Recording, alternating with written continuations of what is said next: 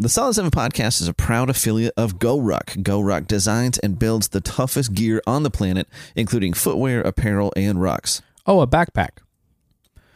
Like a backpack, if backpacks were made to last under the toughest conditions in the world. Hmm. Everything they make is backed by their Scars lifetime guarantee and is tested and proven over and over and over again at GoRuck's events held all over the world and led by current and former Special Forces combat veterans. The GoRuck brand stands for Building Better Americans, the Special Forces way of life, and a life or death approach to building the world's toughest gear. Visit solid7podcast.com and click on the GoRuck link to learn more about their gear and events. And a portion of every purchase and event registration that you make will go to support us here at the Solid 7 Podcast.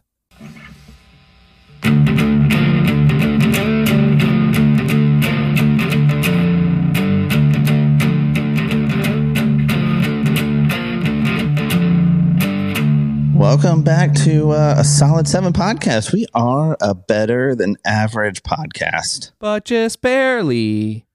And uh, each week we get together, talk about whatever's going on that interests us. And uh, more often than not, we bring along a guest. And uh, here we figured last last episode of 2021, this year's been good to us. We've had a lot of good guests, but let's be honest, they're not not all guests are created equally. We figure if when you're gonna if you're gonna close out the year, you gotta go big, right? And uh, what's bigger now? Now it sounds like a knock. Actually, I've I yeah, talked I'm like, I feel like all of our other guests are now going, oh, okay, is that's, see if I come back on now. I just it sounds like I'm describing like uh, Becca as being like a large person, and that's not. It's just a Oh. large, a large personality. I joke you. It's it is, but not an intentional one, which might make it funnier. But uh, you know her, you love her, our very own Professor Rebecca Strangarity. Welcome back. Hi, friends. Thanks. And she brought uh, because this is how you close the year out. She brought a bonus guest. So for the first time ever, and hopefully not the last, we're welcoming Doctor Doctor. Not one of those, not one of those like PhD doctors. We're talking like Doctor Doctor. We're not talking like Doctor Joe Biden. Like somebody, if you were like choking or having a heart attack, and they said, "Is there a doctor in here?" An actual doctor. Joseph Strangarity, welcome to the Solid Seven podcast, sir. Wow. What? Oh, what Thank you. an intro. Thank you for inviting me along. No, nice to have you. Now we do we we gotta we gotta prep the guests and let them know. So this was a little impromptu uh, because Dr. Joe's got some direct connection to some some news right now. So we weren't quite planning this. So they're sharing a speakerphone right now. So we're gonna try and work it work it good. But if you hear the audio cut in and out a little bit, we're just we're trying to work around that. But uh, we uh, we think it's worth it. But uh, very nice to have you here now. Before, especially when we have two intellectuals such as yourselves on the podcast, before this gets too far away from us, before Josh and I just absolutely can't keep up. Uh, we I've have al- uh, he's already lost me at doctor. So I'm like, like, yeah, you're smarter than me, man. Let's just move on. But uh, we have a, a tradition here on the Solid Seven podcast of uh, cracking some uh, ice cold Jocko Go energy drinks to get the ball rolling. And uh, What are Can I- uh, Mango from my new stash that just came in the mail. Hey, there we go. It That's was pretty terrible though, because I'm like, okay, UPS, you guys are a bunch of idiots. They said that they delivered it. They attempted to deliver to my house. They didn't. It, they no one knocked. Also, it's just Jocko Go. Just leave it at the door. Like I don't need to. I don't know. And Fine so uh, they never delivered. Then they said, hey, we're gonna try again tomorrow. They didn't. They just ended up taking it two days later to a Michaels, and I had to go to the Michaels craft store and they have like a UPS access point. This lady sitting in the front. I was like, "Hi, I'm looking for the UPS spot." She goes, "Okay, what's what's the order number?" I'm like, ah, "I don't, I don't know." And then she's like, "Okay, pull it." And then we pull up the UPS tracking, and I'm like, "I don't, I don't, it's not on here." And it was weird; it wasn't on there. And then she's like, "What's your name?" Give her my name, and then she walked to the back. 10, 15 minutes later, swear to God, ten to fifteen minutes later, she walks back out with the box and goes, "Here you go. Sorry for that wait." I'm like, "Yeah, I'm never." Never You're doing right. this again. she was not drinking Jocko Go. She was drinking anti Jocko Go, which makes you dumber and slower. Yeah. So, uh, Becca, I think last time uh, you were on is when we released uh, the Patreon that you did with It Mike, was. and I Yeah. think I think part of our big news then uh, was that we had become GoRuck affiliates, um, which is awesome. We're still excited about that. But since then, I'm sure you've heard because you're one of those guests that actually listens to the podcast. That, that's our favorite kind of guest, somebody who actually enjoys the show. Um, but I'm sure you've heard that we're also ambassadors for Origin Maine and Jocko Fuel now, which means that when we inevitably send you the Jocko Go that you so rightfully deserve, because there are no Wawas around you, that we'll use our coupon code Solid7 on the website to get 10% off on it. So we'll bless you, but we'll be a little cheap about it. You know what I'm saying? I know what you're saying. Just hopefully, like someone else other than UPS delivers it. hopefully, hopefully he's right. And Yeah. yeah, to you guys this, but what an awesome thing.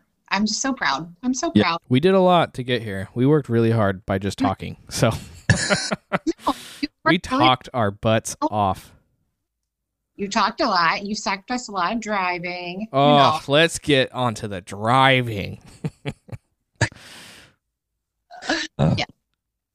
So, uh, well, I mean, listeners, listeners know the drill, right? We kind of talk, yeah, wha- whatever. News of the day. We'll talk entertainment. We'll talk tech. Well, I mean, whatever. And um, like news of the day. Now, this wasn't on my radar to talk about tonight. Um, but uh, doesn't mean we would never got there. But so we're we're texting with Becca before we start off tonight. She's like, "Hey, I'm trying to see if my dad will come on to talk about the China thing." I'm like, "What? What? What? What China thing?" And um, Dr. Joe, what what China thing? Well, a couple years ago, I was sitting watching mhm, my favorite TV show, Fox News, with Tucker Carlson, and he comes out with this report on this guy named Charles Lieber, and he showed his face on the screen. And I said, "Oh my gosh, that's the guy that I was in chemistry."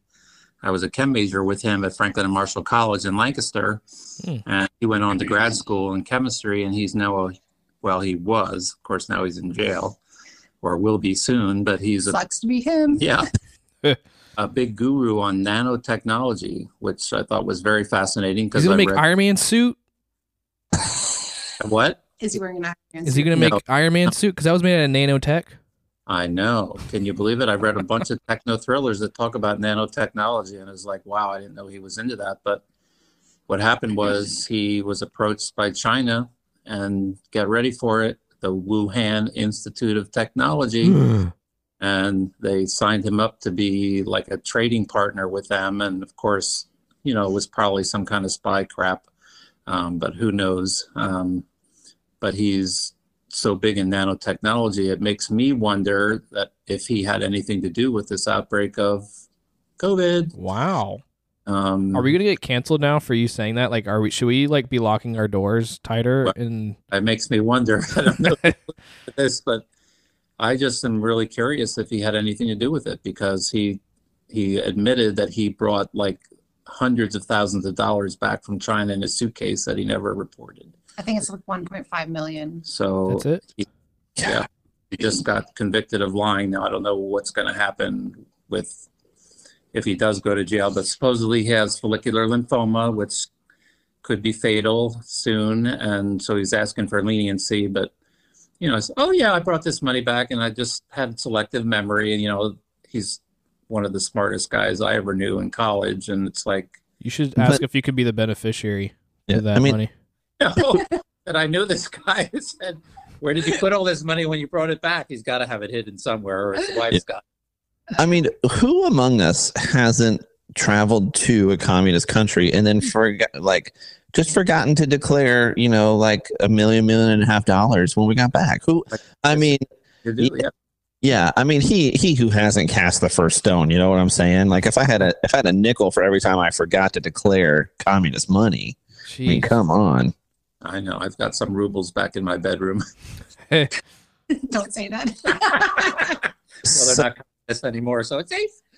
I mean, I mean, you know, it's it's it's been a while since you guys were, you know, sitting over a shared Bunsen burner. But I mean, obviously, you said he struck you as particularly intelligent. But I mean, was he running like a He like an like an underground exam cheating ring? Like, was there anything then that would tip you off to like, yeah, wasn't. He was just a regular guy and student, and you know, you do two years of regular chemistry classes, then the last two, when you're a major, every, every class is with that person. you know you're all together and you're doing labs together. I mean, we would const- we would collaborate on stuff and help each other out in labs. I mean, it Yeah. was, you know, just caught me really off guard when I saw his face on Tucker. It's like, oh my gosh, what are you doing? Did you also go to college with someone named Walter White? I was about to say this. does- This has a real Breaking Bad vibe. Oh boy, Like, oh, I've got the cancers. I'll take the. this My- guy who's Walter White. Is that you? You know the real Walter White. It's my dad, not Walter. Oh, good. Thank God. Yeah. So, I mean, at this point, uh, he's. I mean, this is just a blast from the past few. He's not anybody you kept up with or anything like that. no, no. But- because he went to grad school, from Right. To med school, so yeah, I didn't keep up with any of those. From what I gleaned from the news, though, at this point, like he was doing his research based out of Harvard, right? Yes, that's correct. Yeah, he was a big time prof prof at Harvard, and he thought he was in. I mean, he probably was in line for a Nobel Prize for nanotechnology because he's like one of the world, if not the world leading expert on it. What's the saying? What's the benefit to gain the world but lose your soul? Type deal. That's- so, Yes, you're exactly right.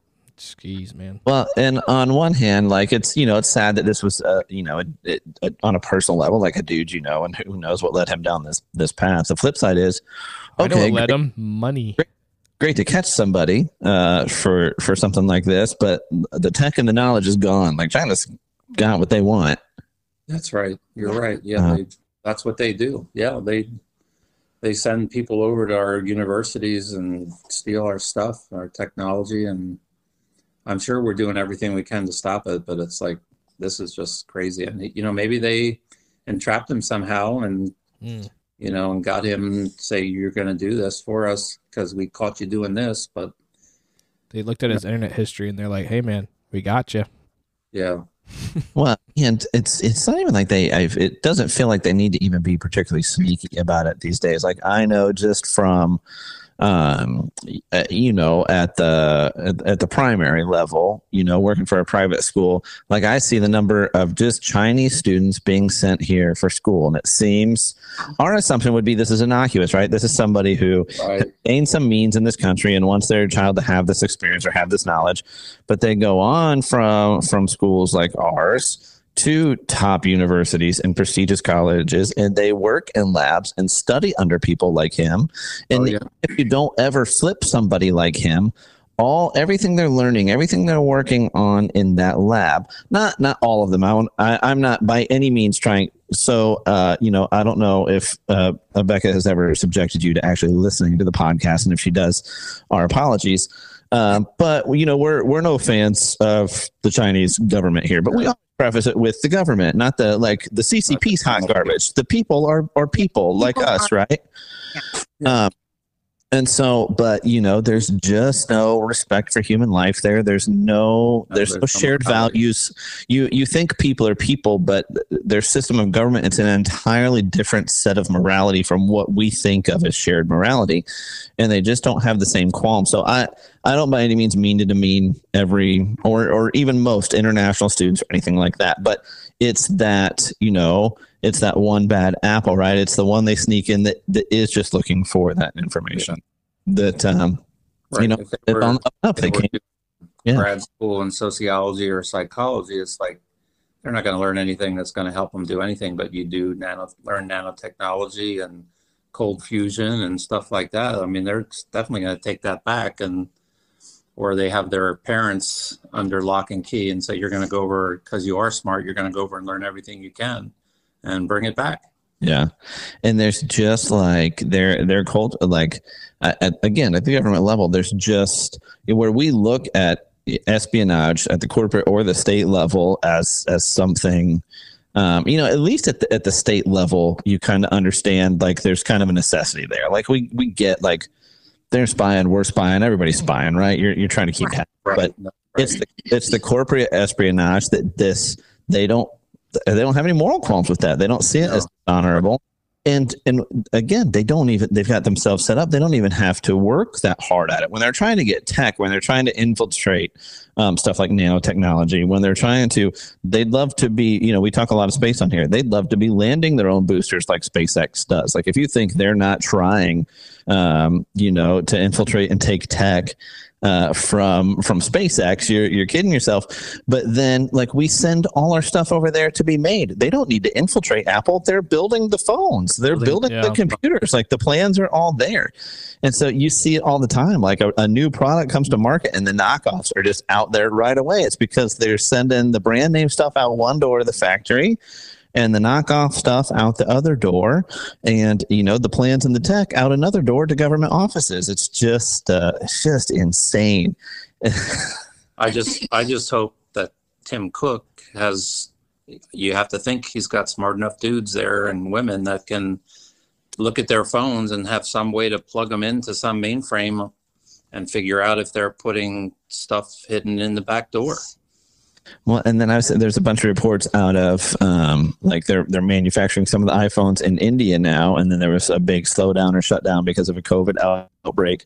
But then what's funny, you're like, okay, cool to see them moving out some manufacturing, and then you see the plant, and there's a giant Foxconn sign on the side of it. So it's the same Chinese company. Yeah. It's it's got all the same issues. So at at least you know India being a democracy is at least benefiting from some of the employment and the influx but ultimately the the technological information and and the and, you know uh, the revenues going you know right back into China. And they're trying to move in on Africa and the minerals there and Jeez. really just blows your mind the stuff that they're trying to get their hooks into. Well, and they do it using using our money, you know. So we're sending. We talk about it on here all ad nauseum. We're sending all our, you know, we're buying everything from them. So uh, all the money they're spending, it's it's our dollars, and then they take that and they're going into these countries and they build infrastructure, they build roads, they build schools, and then they go, oh, by the way, we'll take those rare earth min- minerals, please and thank you, which is why we built the interstates anyways, so that we could get that to our ships, so that we could get that to our shores. Wow. Yes. It's quite the quite the production. Yeah. Man, what a what a crazy connection to have to see on the news this guy. Could you even contact him if you wanted to?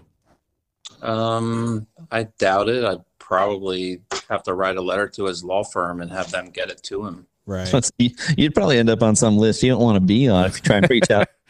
So Oh, this uh, after this twenty minutes, I'm sure I'm on the list somewhere. All of us are on a list. We're gonna have to uh, be living a little careful now. so True. We are like, just with the way technology is, we can't hide. Yeah. Yeah. Um. So yeah. So, what else do you want to talk about? uh, Um, well, tell me a crazy doctor story. Can I show you this rash real quick on my, on my Oh boy, side? close off and let me see it. Rebecca, Rebecca, look away. I'm married. But doctor, what do you think? That's the classic doctor joke. Is oh, want to come up and ask me a question in the middle of you know a party? So, yeah, take your clothes off. I'll gladly give you an opinion. so what's more what's more serious, a head injury or a foot injury? that's an office joke for you. Probably. Depends if it was from a grill. Ah. Yeah, if the grill Yeah. fell on, but that Yeah. would be. Well, you don't have all the information. You don't know how severe the burn is. Is there pain involved? But yeah, like what waking up to the smell. Patients lose their feet because of diabetes, and so it's Oy vey. nothing matter. But still, you don't want a head injury. I've got patients like that, and they, you know, they're handicapped, and they, you know, they've got issues with walking and talking, and it's it's sad. That's horrible. like we, we've talked about it before. Like yours is a, a pretty uh, unique setup in that your practice is there at the house. So, yep, I've got a hitching post in my out in my driveway for the horse and buggy Mennonites. Um, do you really? oh yeah, Oh yeah. You Yes, said that so straight face. That's why I was like, oh, that's fu- wait, no, you're serious. no, it's the truth. Yeah, every once in a while, I got to go take a shovel and throw the road Yeah. apple over into the field and get rid of wow. What You know, year are- are we in? Do you see with them because of, of their their their lifestyle and diet you know obviously their lifestyle varies differ from like standard american diet standard american lifestyle um, or or does it not as much as you would assume. It's not as much as you would assume, and they have the same physical and mental issues as non-Amish and non-Mennonite. Yeah. Um, So- has COVID hit the Amish people? Uh, yes, but of Hmm. course they don't. They don't get interviewed by newspapers and stuff, so you don't really hear how bad it is in their population. But Oh, they've really? some issues. Um, oh yeah, they don't. Well, they don't believe in radio, and they don't go on. They they wouldn't consent to an interview unless there was, like when some guy broke into an Amish schoolhouse and killed everybody. Jeez. Not everybody, but uh most of the girls in there they had head injuries afterwards from getting shot. But then they'll consent to being interviewed. But they don't like their pictures taken, and you've got to be careful what you say and when you interview them. The news So, people. so when COVID was hitting them, did they even know like what's why are people suddenly can't smell and taste things? Um, yeah, I would say they knew what was going on. I mean, they're they're pretty, even though they won't consent to that Mhm. kind of stuff, they do talk about it within themselves, and they they know what's going on. Do they read the newspaper? Yeah, sometimes I read the newspaper. Also, world word travels. Yeah, they're Like they're out in the public mouth. all the time, so they they Oh, they- okay. I just picture them in like a community completely separate from most. No, they're really they can be right next to regular people with their homes, and they mostly have farms, but they've branched out recently because there's a lack of farmland in Lancaster County anymore. So a And- lot of them build pole barns, which are like sheds, um, and they do other stuff. They frame houses like this room we're sitting in. Amish guys came and built the frame, and then Oh, wow. the was done by other people, but they do a lot of that kind of building and stuff like that. But have they seen like a PlayStation 5? Like have they Um, seen one they're like, "Yeah, that looks cool." Yes, yeah, they they have that kind of stuff, but you, they've got to be really sneaky because once you join the church, which doesn't happen until they're like eighteen to twenty, they do everything, if not More. worse and more. Oy vey. People that aren't They have Amish, they're allowed. They have this thing called Rumspringa, which as teenagers they It sounded go like out. Ebonics. I know. they drink rum and they jump around in the springs. Oh, all right. Partying up with the Amish. they do. Yeah, they a couple Until they- years ago, yeah. before it was more commonplace, were the ones that were growing pot in their fields and selling it, and Oh yeah. lots of other insidious things going on in their barns in the Yes. evening hours. Yeah. Wow. On the weekends.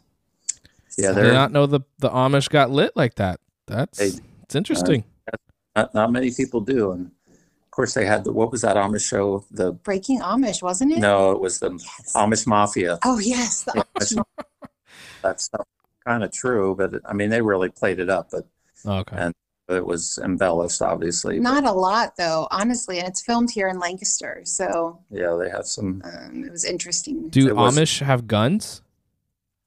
Um, Or they what- go hunt. Yeah, They they, hunt. Okay. They- So they use like rifles or something. Yeah. Yeah. Yes. Okay. No Alec Baldwin little Yeah, I don't pistols think here. they, I don't think I, but they go hunting. So, uh, for your pe- purposes, you you see the same instances in them of uh, which I I think I it's probably you I asked about at one point uh, about just the um, like uh, percentage of occurrence of, of asthma and allergies, which I, I think there's kind of a rumor that floats around that they don't suffer that as much, which I think you kind of dispelled for me at one point. No, they get that stuff, and they have ang- a lot of anxiety and depression because of the overwhelming patriarchy of Amish and Mennonite life. So that's that's a lot of what they deal with. But do you see uh, like how, how because their level of physical activity is so different, and I assume their their diet's much more uh, traditional, like from a treatment standpoint. Do you uh, kind of see the same occurrence of uh, metabolic syndrome related stuff and, and uh, those types of things, or just uh, do you Oh, see? They get diabetes and high blood pressure, all that stuff. So would Yeah. they eat like McDonald's if the, they would they go to a McDonald's? Uh, yeah, they probably would, but not not often. Okay. But like like last weekend, we went to Shady Maple, which is a big smorgasbord around here, and there were Like tons of Amish there. Huh. And you know, in the morning, if you go and break, this was lunchtime, supper time, so you know they'll eat all this.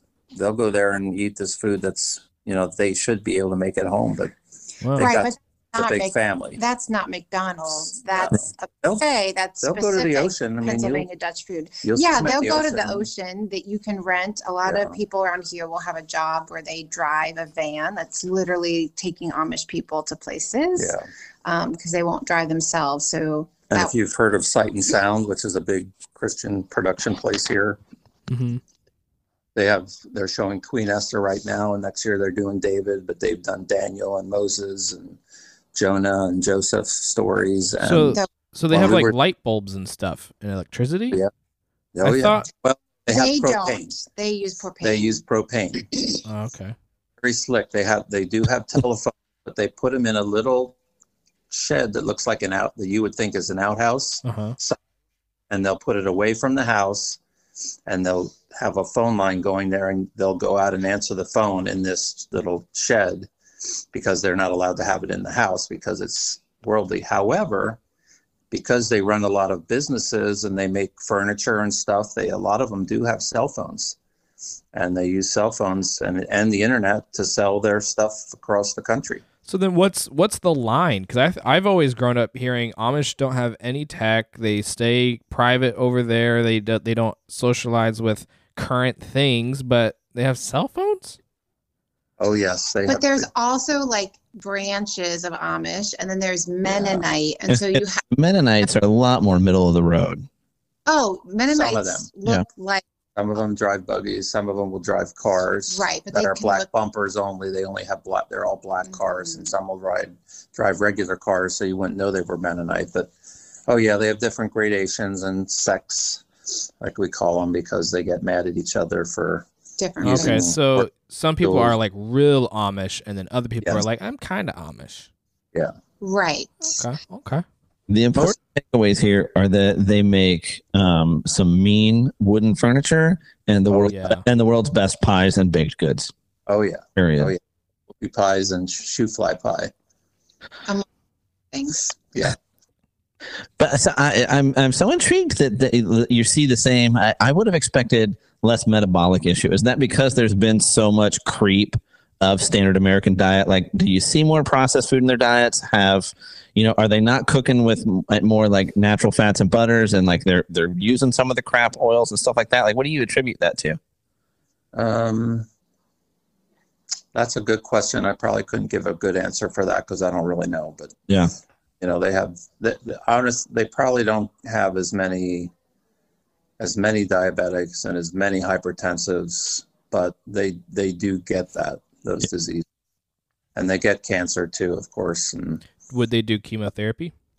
um, Mostly no. Probably. no, they, they they do, but it really depends on what the the goal is. Okay. and Now- some some will get immu- immunizations Right. and some won't. So it Mhm. really depends on what they believe and how strongly they believe it. So then, say say one of them gets a lung cancer, would they do surgery to remove the part of the lung that has the cancer, or would they just do immunization treatments and not surgery? And they would probably go for surgery, but again, it would have to be something that would be almost curative to do Like it. they would have to know, okay, you remove half my lung, I'm going to live forever now. Like I'm not, like Well, there's still would- not a chance. Is that what you're saying? They would take that chance. Yeah, they they won't give up. They'll they'll try medical treatments. Okay. And they have there's a, a clinic in lancaster that's for children because there's there's so much i wouldn't call it inbreeding per se but because you know four five six generations back Mm. people are marrying someone that would have been their cousin and so they have a higher chance of having autosomal dominant Mm. um, genetic diseases. So there's a special clinic, and the- probably the most common that you've probably heard of is maple syrup urine disease. So when someone has a missing gene, Becca's trying not so hard to laugh at I that know. statement like a 12 year old little kid. like he said urine, Yeah. Well, not only that, but that one just sounds like more of a blessing than a curse. maple syrup urine. well, still not something you'd want to drink, but it's just like, like maple syrup. um, but they found through genetic testing through the years that if they test, and they test non-Amish babies for this stuff now too. Mm. I, I forget how many there are. There's probably 30 diseases that genetic inborn metabolism diseases that are tested for based on what happens with the Amish. So once they know that there's a problem, then they can adjust their diet so that they don't have to. They can put in their system what they're missing. Mhm. Gotcha. Now, uh, what's the uh, craziest and or most interesting form of payment you've accepted for treatment from an Amish and or Mennonite? Oh yeah, Patient. they just carry cash? They do carry cash, so usually I get cash. I have never gotten the chicken. uh, or, No, no quilts? but no, I, I they usually pay cash. Oh okay. I was hoping to hear like, yeah, they gave me a cow. Yeah, that would, but no. So Man, do they give think- quilts though? Have you ever gotten a quilt? I don't know if you heard Kale when he asked. I did not ever get a quilt. No, What about a chair? What about a nice wooden chair? no, Dining room got- table? Nope. Vanity. I did. not pay for a Mennonite guy when his him and his wife went into a nursing home. We have. I still have it. I bought it probably thirty years ago. It's a one. of- It's called a drop leaf table, so you can put these extra parts in, so you, we can have our whole family around it. Uh oh, they they found you. No, that's all my lights just turned off and went red. Uh, no, Yeah. China. That's China's. Not to say- Like two episodes ago. yeah, Josh just got sent straight to hell. God even Yeah. skipped to hell. No, every day at ten twenty, all my lights turn most turn off and go red to let me know, hey, bud, it's time to go to bed. Oh, that's what my. that was. That wasn't China going. We found you. I know. Yeah. Hey, let's let's drain his electricity so we can put some spy cameras in there. well, I got mad at first. I'm like, Kira, I'm literally right here, but no, it was the automation. So now listen, you're so you're you're a, a, a family practice doctor. Yeah, is Yeah. that would be? So not a virologist, not an epidemiologist, not a but a, a, a frontline healthcare worker. Which not too long ago we were told you were heroes. Uh, but so That's me. Yeah. So, but yeah, day in, day out, actually seeing and treating patients. So, based on that, this isn't uh, medical advice. We're not your doctors. He's not your doctor, unless maybe you're an Amish person in, in Lancaster or a normal person in Lancaster. But uh, so, it, you know, if you don't feel good, go see your doctor or go to an urgent care or something. So, that's not what this is. But your your gut take frontline doctor right now treating people day in and day out uh omicron uh who cares or we're all gonna die Somewhere in between there. Hmm. It's supposed, supposed to cause milder disease than Delta. It's supposed to be more transmissible, which is why it's spreading like wildfire across the world. Um, supposedly, and again, like you said, I'm not. I'm not one of these people that's getting all the data that's coming in. Mm. However, there's very little data that says if you got COVID, what your antibody level is, if that's good enough to protect you against any of these variants, because they won't say.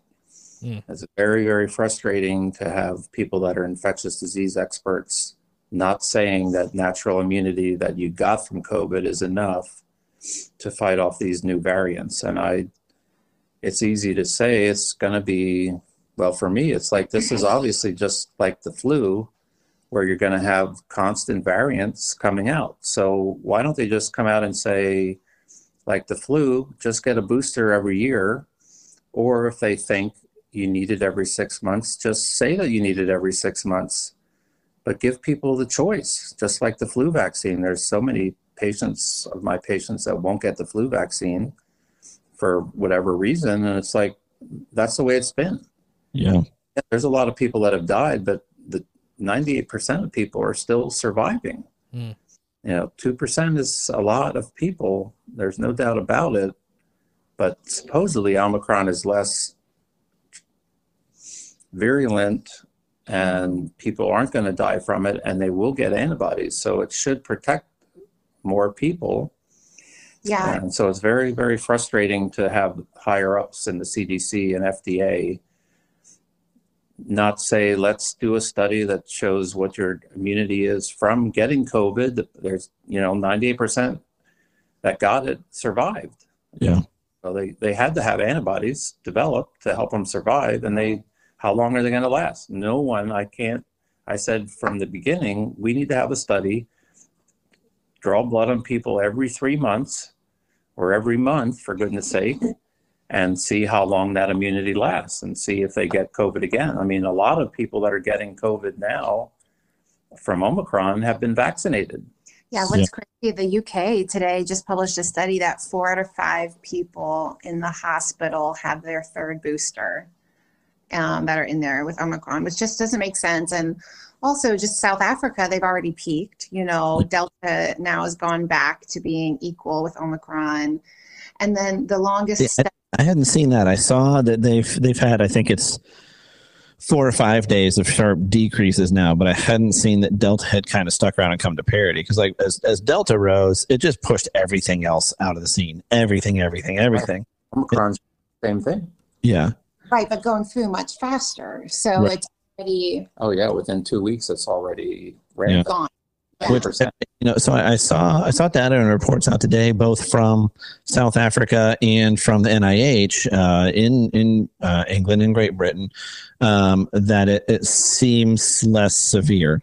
Um, seems uh, less likely that you would have a case that would put you in the hospital. Though I think the NIH study showed that if you were hospitalized, that the it the potential for it to be severe was on par with Delta. So less likely you would be in the hospital, but if you were hospitalized, team is seem to be uh, about the same. But what what isn't clear, and I haven't dug into either one of those enough to see, is how good their controls were for um, age of the population. Uh, it, it, what role being vaccinated or prior infection played in that? So it's like, was it less severe because so much of the population had already had it or, or was vaccinated? Of course, you see, they're already. I was seeing today, and uh, Becky, you probably got friends that are, are filling you in on this. Like Israel's queuing up round four and they're still seeing issues. We, we and we talked about this last week, and you know I don't know how you. I'd be I'd love to hear how you communicate to your patients about this. So uh, we've got I've got a, a, a close friend um, that's that the pe- He who shall not be named. Yeah. that's Not he, Voldemort, but a Yeah. good. yeah um, that, that's a PCP, and so he said, you know, like the the hope was that these were going to be great at preventing transmission, and so if you wanted the line to be, you know, even if you feel like you're at low risk, like take the vaccine for the person that you would trans transmit. Uh-huh. He's like that that made sense early on. But we know now it's not that. We know now it's not doing a good job of pre- preventing transmission. It does seem like maybe, though it's not clear with Omicron yet, I don't think, that it's still doing a decent job of preventing severe outcomes. And so he's like, if I if somebody asks me why I think they should take it right now, he's like, I do recommend that people take it. Um, he's like, but the point is to prevent a se- severe outcome for you. It's probably not going to stop you from getting it. Probably not going to stop you from giving it to Granny. It's just it, it, it will probably reduce your likelihood of a severe outcome. And however, that's been shown to be in the elderly more than any other age group. Yeah. You know, kids and teenagers and young adults are not getting as severe disease no matter what variant they get. And that's what's very frustrating. And with the mandates is like, you know, yeah, you can get it and pre- help prevent other people, but again, well, I shouldn't say prevent other people because they've shown that pe- even people vaccinated have COVID in their nose and unvaccinated as well. So what's what's the difference? Yeah. And these mandates are, are they're just ridiculous. But wearing masks, you know, you look. I honestly, you go into Walmart when I, from the get go, and you couldn't even go in there without a mask. You look at what people were wearing as masks, and it's like those aren't doing any good. You know, and walking down an aisle, you know, Yeah. Somebody's looking for you know their type of cereal, and you don't want that, and you walk right past them within a, you know two inches to get past them, and it's like you're not doing anything there. You're just keeping your store open Yeah. very frustrating. But and again, the vaccines were developed to prevent, just like you said, disease that would get you into the hospital in a ventilator. Mhm. And every day, you know, we have the papers are showing, oh, this is the worst, and we have more hospitalizations, and they, they want to say that everybody that's on a ventilator has been unvaccinated. Now, the vast majority are. But in the, when they talk about people in the unit, not just on the ventilator, there's a rising percentage of people that have been vaccinated. Yes. Like, what good is it? And if you choose not to get it, you know, yeah, wear a mask if you feel like that's what you need. Right. There's no guarantee on anything. But like you said, Omicron is not as bad, but in some cases it is. Yeah. Well, and what's what's tough is you know the human brain's just not we, we don't do well um, with judging risk. We particularly don't do well with judging relative risk versus total risk, and, Yeah. and we don't do well with percentages and averages, particularly as the numbers get larger, right? So it can it can be simultaneously true that this pandemic is is bad and very deadly, though somewhere decades down the road it'd be interesting to see how many deaths are actually attributed to to actual to covid uh, and not died with but died from um, but uh, you know it's it can be simultaneously true that this isn't really any greater risk than the seasonal flu but because everybody's catching it at one time and there weren't any vaccines and there was no natural immunity or exposure when when it's 2% or less or even less than 1% when all of that 1% is happening at the same time across the entire population that's still a lot of people. And so because then the news is so sensationalized because they're just trying to sell ads. They just need clicks and eyeballs. So when they say things like oh well now the omicron's in circulation we're seeing greater numbers of admissions of um, of kids to children's hospitals. And this seems to be hitting kids harder no, it doesn't seem that way. It seems to be hitting more people because it's more transmissible.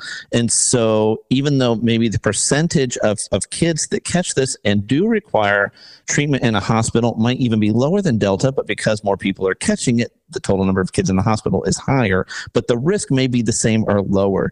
And the news doesn't they don't bother to get into that part. They just say, "Oh, more of more of the beds are full in the children's hospital." Exactly Okay, but but g- give the background, give the why.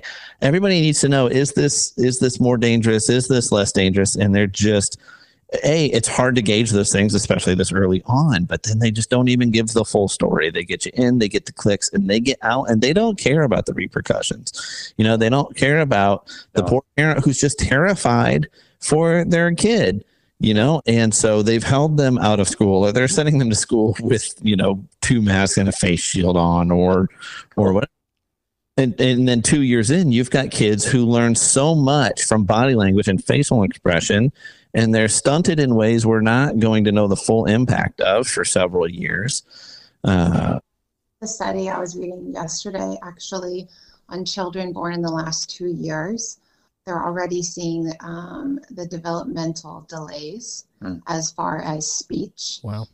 And um, like ability to mimic uh, facial expressions. And so they're developmentally delayed in children in these last two years. There's this big study that came Right. out, and Yeah. it Sad. because they're seeing they're not seeing it like kids have to mirror and if they're not seeing a mirror what are they going to do and so i mean and that's just on top of you know my kids in school the amount of my students who have anxiety i mean i would diagnose them with anxiety pathology disorders. I'm, I'm not diagnosing you know i'm teaching um, but just listening to them and referring them on to see someone who can treat them it's it's really hard to quantify the damage that's being done. So again it's like what what's the risk? And yeah. we've lost That's friends exactly and right, family from covid. Yeah. so you know we're vaccinated. I wish i wasn't um, because of my issues which we've talked about on the Yeah. podcast Yeah.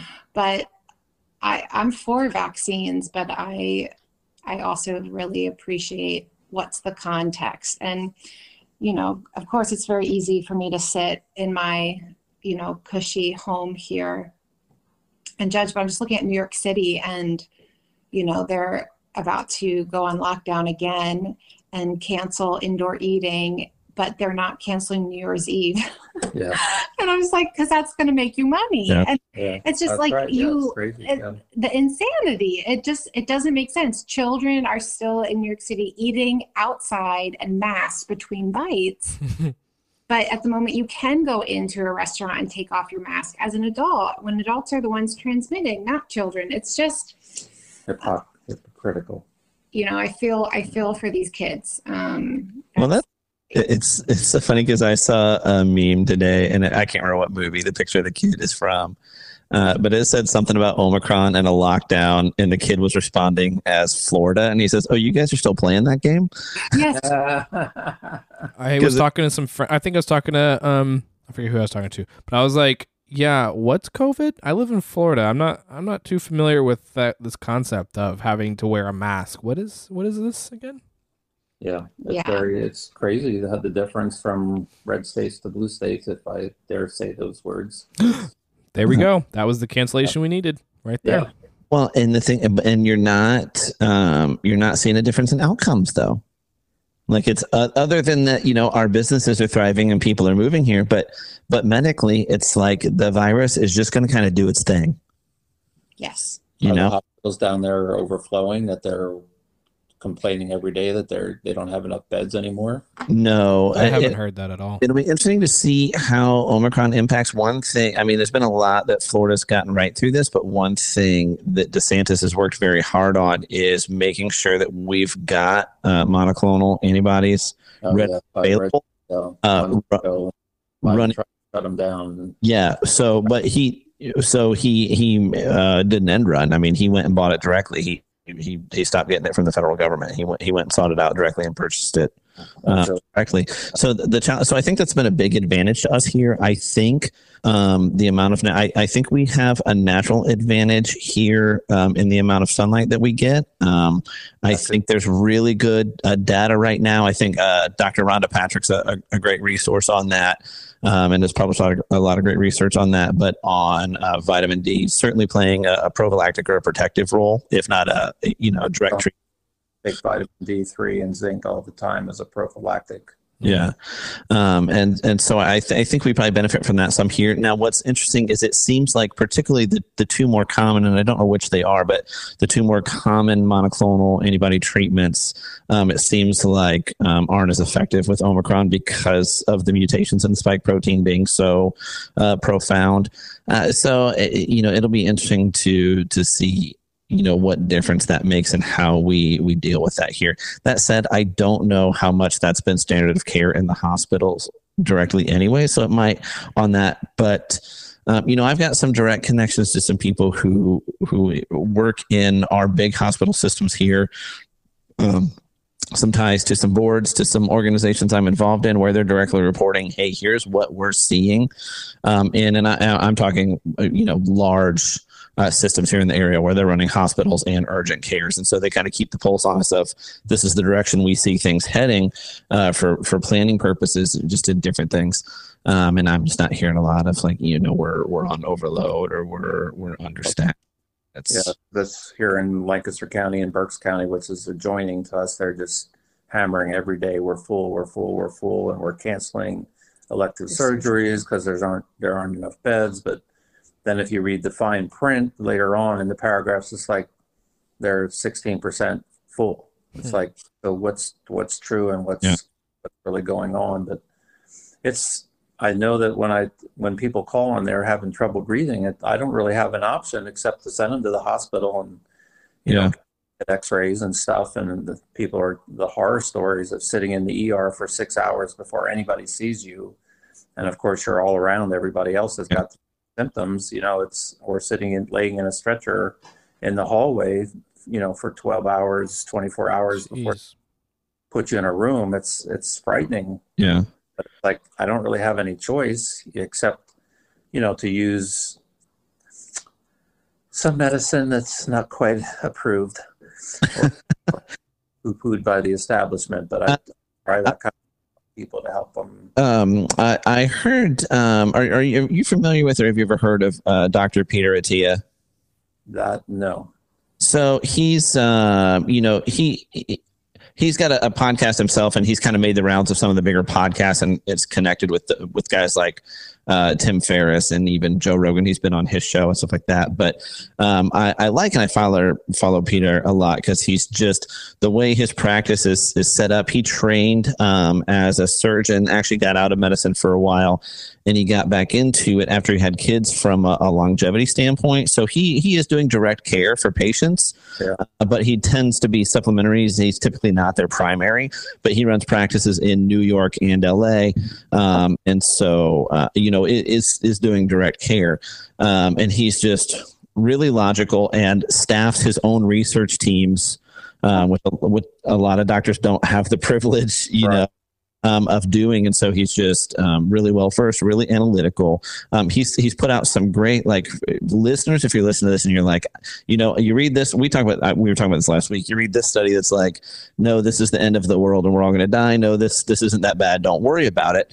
So actually, uh, uh, Peter's actually got some great resources out just from layman's terms of how do I look at studies and gauge if they're good or bad Oh yeah. and what are those metrics? And so really cool tools like that. Uh, but something that um, that he was talking about and i, I think um, i was just listening to a clip from him before we came on tonight.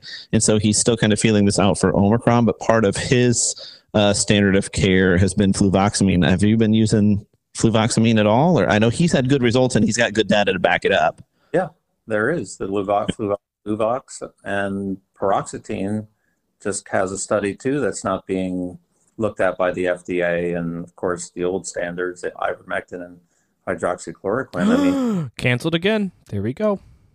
like, why do we only trust American studies and why aren't we looking at studies from Brazil and Israel and you know that show that these are not 100% but better than zero right and why aren't we trying it to try to keep the numbers in the hospital and the world down from severe disease?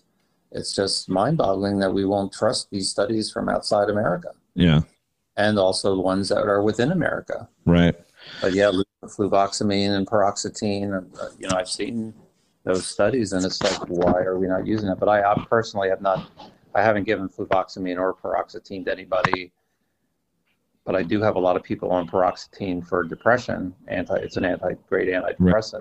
Hmm. I didn't really do my own study to call them and say, hey, are you, did you get COVID? Did, did you not? Did, was Yep. it bad? Et cetera. Those are the things that are easy to set up. And honestly, a lot of drugs that we approve, they're, they're not full of studies of 10,000, 20,000 people. They're, they're approved on basis of, you know, a couple hundred people, some of them. Right. Yeah. Like, why are we, and some of these studies with hydroxy and ivermectin are over a thousand, two thousand people. And it's like, why are we not trusting these? Yeah. Well, and it's it was funny because um, Joe Rogan actually had Peter Attia on his podcast uh, right after he had Sanjay Gupta on from CNN. The the interview with Sanjay was actually good and interesting, and it was very cordial. Uh, but Joe just doesn't suffer fools because he's got all the money he's ever going to need, and he's a pretty tough guy, and so he'll just he'll just call you if he doesn't agree or he thinks you're wrong. He'll just call you on it, and he just really called him on the carpet with CNN's coverage of Joe's um, own experience with COVID, where they were saying he was taking horse dewormer, which was just an absolute crock of crap. Um, and so when he had Peter Attia on, Attia actually pulled up um, and and uh, uh, relayed to them on their on his podcast like the safety profile for ivermectin, and it's. I mean, it's safe. It literally safer than acetaminophen. I mean, it's it's one of the safest drugs used in the world. For sure. More For than year- for years. for sure. Yeah. for years, and hydroxy is the same. I mean, that's yeah, that you can get heart heart side effects, but very few. Yeah, I mean, aspirin is one of the worst drugs in the world too for people dying from aspirin. They don't ever publicize that, and we give aspirin like there's no tomorrow. What about Right. ibuprofen? I take a lot of ibuprofen. Yeah. So yeah, it could it could knock out your kidney, but if What it if- doesn't? What if I tweaked my back like two days ago? Don't know how I did it, and it's been excruciating pain for like two days straight now, and ibuprofen doesn't touch it, so I think I need to keep taking ibuprofen. This isn't me. This is like my friend. My Oh. friend was telling me. Right. You So- should add to it and use a heating pad and try to get a muscle relaxer. Ooh, can you get? I'll I'll tell him that. I'll I'll let him know. but um, can just don't ibuprofen together, you know, for a short period of time. Alternating. So every- like five five ibuprofen, maybe like every six hours is probably not wise. I should tell him to stop then. Probably not wise. Okay, okay, I'll let him know. What you can do though, Josh, is you just go to your local feed and tack shop and you get some horse muscle relaxer. where can I get? Where can I? Where where can he get uh, muscle relaxer? Doctor, they're only by prescription. Oh, see, well, I mean, I'm annoyed for him because he was Yeah, telling no me, "Oh, I don't feel like having to pay the copay, and it's I- Christmas. He doesn't have time." But uh, so are you um are you treating with uh like Dex in your office too, or is that more at the level of once somebody's been hospitalized? Really, that's would be more of their course of treatment. Well, dexamethasone is an IV med, but I give Medrol, which is methylprednisolone, which is a, there's steroid by mouth, or plain prednisone. So I, I do that a lot, and Zithromax together. Gotcha. So, is there anything you know aside from the over-the-counter stuff? Like uh, you, you mentioned zinc, you mentioned uh, D. Like, what what do you recommend to, to you? Again, this isn't medical advice. This is just conversation for just to be interesting. But um, you know, what are you recommending to patients? Um, you know, prophylactically for D. Like I, we we take uh, five thousand IU, Jade and I both a day, and it, just specifically, it's included in some of our other stuff. So we're probably clearing more than than five thousand. And of course, we live in Florida, so if we get out of the office, uh, you know, we're creating a fair amount too. But Yeah, two to five thousand IU is sufficient. is there is there anything? Because I know there's been some discussion around like ivermectin in particular, possibly having uh, some prophylactic effect. Is there anything like that that you're, or that uh, you know, some other doctor might hypothetically be prescribed off label? So hypothetically, it could it could be good for prophylactic. Yeah. Good to know. So, Uh, what I- kind of podcast talks about Amish stuff? That's I, I'm still kind of amazed at all the things I've learned about the Amish people today. Like, how many podcasts out there are going, "Hey guys, do you want to know about Amish people real quick?" Well, here you go. There you Sure. go. It's true. We could talk a lot more about them. So many stories. But they're very family oriented, you know, which they've been from the get go. I mean, they do a lot of farming. They, but now they've had to branch out because there's not much farmland here in PA. So they are sending their kids out to Wisconsin and Ohio and Kentucky. Hey, go pack, go! So, right? Yeah. Was Are they watching Packers games? What do you think of the Aaron Rodgers controversy with him and being immun- immunized? Oh, you mean that he said he was vaccinated? He really wasn't. He did technically lie because he said they said, "Are you vaccinated?" And he Yes, says, "Yeah, I'm immunized." So I'm that is a technical lie. That was a technical lie. Yes, I wasn't very happy, but you know, clever. it was. It But pretty. but in his defense, he did say they didn't press and ask any more questions. He said he right. would have explained, and he later on, after all the drama, then he right. explained. Well, it's it's just really what can I say? I think he answered the question and he did what he could. And again, it's his personal choice. medical history. How dare you speak logically about him? Well, I was gonna say, Interesting. I, am branching out from Aaron Rodgers, but just last, I think it was last week or two weeks ago, the NFL is now mandating boosters for tier one and tier two staff, but not the players. So the general manager, coaching staff, athletic trainers, and so on. And it just makes me chuckle because it's the players who are all up in each other's business, mm-hmm. Yeah. coughing all over each other, Yeah. Passing COVID, but they are not. It's not required. I'm, I mean, I'm thankful for Well, them. The Packers are so good they don't sweat on other players. Yeah, they just, Did Well, we just the- become best friends? it's just to me. Anyways, that's It it. is no, that's exactly But- right.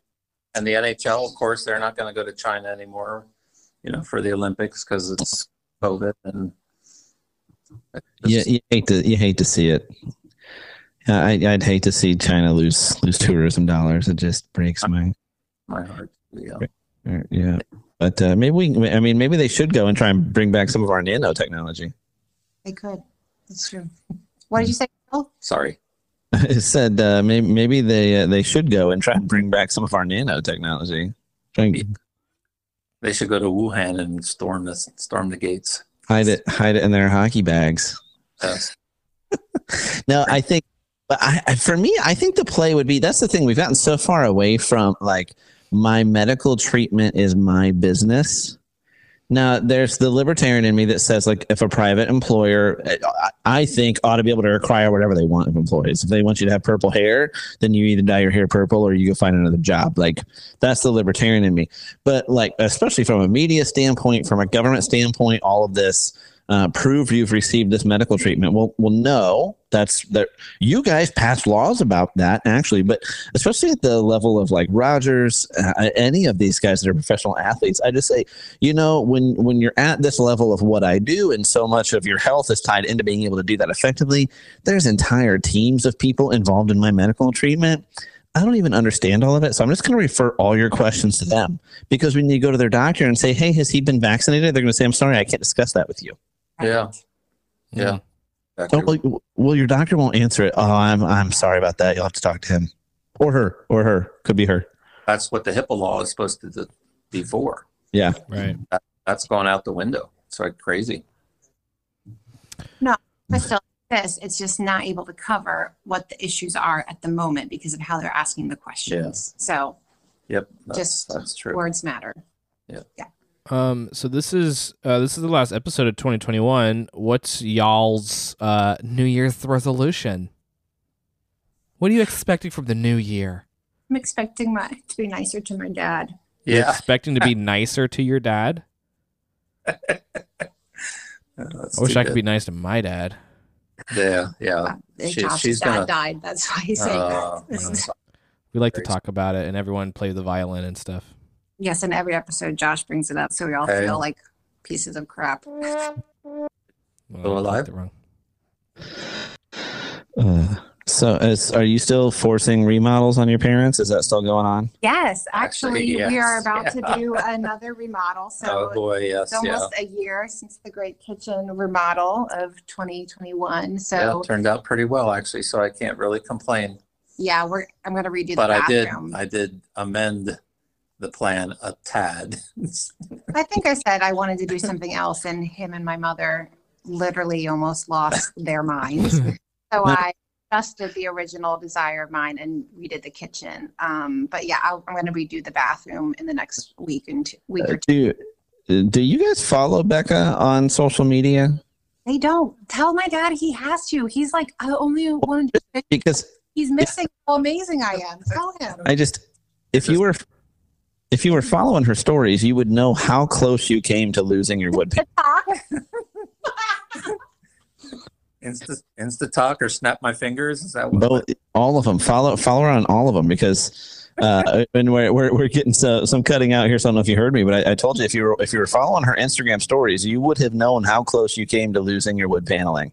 Oh my. Yes, I, I know we were close. Yeah, it was it was imminent. Probably. Are you following Becca's dating journey? Oh, somewhat. Yeah. I tonight while we were listening, and she got rid of it. So I have gone out with a guy twice, Oh my. and he, my I- dad, has stalked him. Would you like to tell the story? Oh well. She said she went out with this guy that was six seven and pitched for the York Revolution. And I said, oh well, I'm sure I can find him. I just went back, and he quit a few years ago. So I just went back year by year and checked the roster, and until I found a six seven redhead and figured out who it was. So just casually, a couple days later, we're in conversation, and my one sister made a comment about this guy, and my dad's like, "Of course, he's a great guy. He was the volunteer of the year." And I'm like, "What are you even talking about? How do you know this?" And he had to admit that he saw this guy I went out with one time at that point. So yes, this is why I tell my parents. I don't try to pry into her personal life. That's not my business. What do you Mo- think of the one Irish guy that she's not going to give a chance? Who's apparently like, is he a firefighter or something? It's Scotland? David. Scotland He the loves- Brave. He knows David. He loves Yes, I David. know David. Yeah, yeah. David has to get his act together. David. Uh, We, listen, we're doing our we're doing our part at the Solid Seven co- podcast. We have tried to talk some sense into David via the podcast. Hopefully, he's not listening. he does listen to a lot. oh boy. So just tell him hi because you love him. We love you, David. Oh gosh. We Yes. love that he's protecting people. David, David, get your crap together. Okay? Oh well. It is Oh. what it is. No, it's I, I got to keep my hands back a little bit. No, he. I do show him some of the funny profiles I get. He saw Yeah. the, the WWE wrestler. That was so awesome. What a classic. Did you see that, Josh? I don't think so. I'm gonna send it to Oh, you. boy. It's it's Better gonna be sitting down. life. You put it on Instagram or something? It's It might my shock you so much your back will go back into position. I just, ow. I mean, he told me he's in pain. Yeah, you can go to my Instagram. It's in my dating stories, but you Oh, have to boy. skip through them. Oh, Um, you vey. I want to hear about this super tall ginger. yeah. yeah, we He met seems on an like a nice app. guy. He's from San Diego, so Yes. wow. So and his blood type is this. This is his medical history. Yada, yada, yada. yeah, he has a full time job, so that's great. it's already a benefit. it's always a plus. Most of the people I've talked to. Yeah, he's really nice. Um, Time will tell, and we're praying. Just praying some the right person. Aw. Seven is no joke. I know my dad. I love him. Yeah, How tall are you, Becca? five nine and a half. Okay, okay, okay, okay. So, uh, let's okay. So two dates. Two dates. where I'm said it's four dates, and then he'll come on the show with me. So You've already that- told him this? No, I told you guys this. Oh, like, okay. No, we we've got a firm commitment. There you go. Yeah, four dates. That's when things get serious. He'll come Oh, on the boy. pod. You can interview him. When was Okay. date number two? How long ago? Friday last week? Okay. So recent. Very recent. So it's not like it's still active. Yeah, yeah. He's been. Still a possibility. Yeah, yeah. He did text while we were talking, and I swiped it. Oh, I saw I did see you do it the motion that you swiped up. You're like, Yeah. get out of here. Mhm. I was like, oh my gosh, I don't want my dad to see what he's gonna say. You know, all he said was, "Hey, Oh. three wise." Whoa. Scandalous hey. "Hey." Not just like a not like a hey. It was like a hey. Hey. What are you doing? Tomorrow, unfortunately, so I'm going to say goodbye and thank you for my daughter inviting me along and you guys putting up with my whatever. You're, you are you are welcome anytime, sir. That we was appreciate it was awesome. God bless you both and Merry Christmas. Merry Christmas. I catch you. Good night, Dad. Oh, I thought he'd never leave. Let's get down to the nitty gritty on these dates here. so the cutest man. Where where was the first date? Yes, we uh, we love your your dad. I've, I can't remember when I met your dad first. One of their trips down here to Florida, but your parents are both adorable and wonderful. And if you ever need to be prayed for by anyone, now I love Dr. Joe, but you really want it to be Becca's mom. You want it to be the mom. It's true. It's true. Uh, first date was at just the restaurant bar. We met for um, drinks and dinner, and then What kind of restaurant? What do we? What what what what what price range? What genre are we talking here? oh, it's like a. It's not a chain, but it's a very. Oh my gosh, I don't even know a comparison. We got burgers. They were like fourteen dollars. McDonald's. You got to go surf and turf, so he knows you're worth it. Who paid? Oh, he paid. I'm Okay. like very uh, anti-feminist over here. Who drove? You're ask me out. We met. We met there. Mm, okay. Okay. What app did you meet on? Hinge. I'm trying Hinge now. I've never even heard of Hinge. Okay, okay, okay. uh, I don't know that I love it, but What's the what's the principle? Like, what's the what's the point of this one? I think if I paid, I would like it more. But I'm not. It's like forty dollars a month. No thanks. Not that much. Well, like, not- bu- You're on your Patreon, so you. It's like right. Oh, what what are my commitment levels? Not that. Um, yeah, you can. What's fun is people can fill out prompts, but you can also leave a voice prompt, so you can kind of hear a person's response, which is fun because you get to feel them out. I think a little bit more. So he liked me first, sent me a message, um, and we wrote back and forth. I think for four days, and usually my limit is like three to four days. If I enjoy writing you, I want to meet at that point, or it's pointless to me. So we met, and on the way home, he lives a little closer to the place, so I was still driving. Um, That but when I bird clock is insane. That is amazing. That, Sorry. I just have to let the people know that's a bird clock in the background. in the background. Yes. Um, yeah, he wrote he wanted to get together again, so we tried to figure out. So we met on Monday and then on Friday for our second date. So, he initiated the second date. He was like, "Hey, that was fun. Let's do this again." Mhm. Did did he text you back after? What time did you get home after the first date? like 30 minutes later. Okay, okay, okay. What time did you get home? Oh, um, not late. It, it was like 10. I think it was 10. Okay, and then at ten thirty, he goes, "Hey, that was fun." Besides you boys, I usually go to bed before 10. Grandma over here. The next one I got home later. Mm. Did you guys kiss on the second one? Dang, Josh going in. Again is right. A lady doesn't ever kiss and tell. Oh, look she at you. kissed. They kissed. Look. Your face said it all as soon as I asked the question. If he makes it to the podcast, we'll find out. Yeah. You ask him. You ask Okay, him. so you so he definitely texted you right I after mean- the, he text he texted you after the first date. That was fun. Let's do it again. Wait, so you had the date Friday night. You went on a second date m- the following Monday. we went out on a Monday, and then our second date was Friday. Oh, okay, I had it backwards. So within the same week, though. Yes, Okay, okay, okay. And then definitely you kissed at the end of the date. Maybe not. Okay, so you did. You kissed at the end of the date. Now, there's some logistical challenges here. Unless she took a step stool on the date, they didn't kiss. Right, that was gonna be my next uh, question. It's like, how did this work? Was he he walked you to the front door and then he got down on his knees and just kissed you while you stood kept standing? I would have like, awkward angle again. Like logistically, there are, I have some concerns about the kissing myself. Especially on the wedding day, like that's he's gonna have to really s- like bend over. Things have escalated really fast, Josh. hey, why are you dating if that's not the goal? Am I right, guys? That's that's also on podcast, guys. there we go. I was we're gonna do the little applause for yourself. There you Thank go.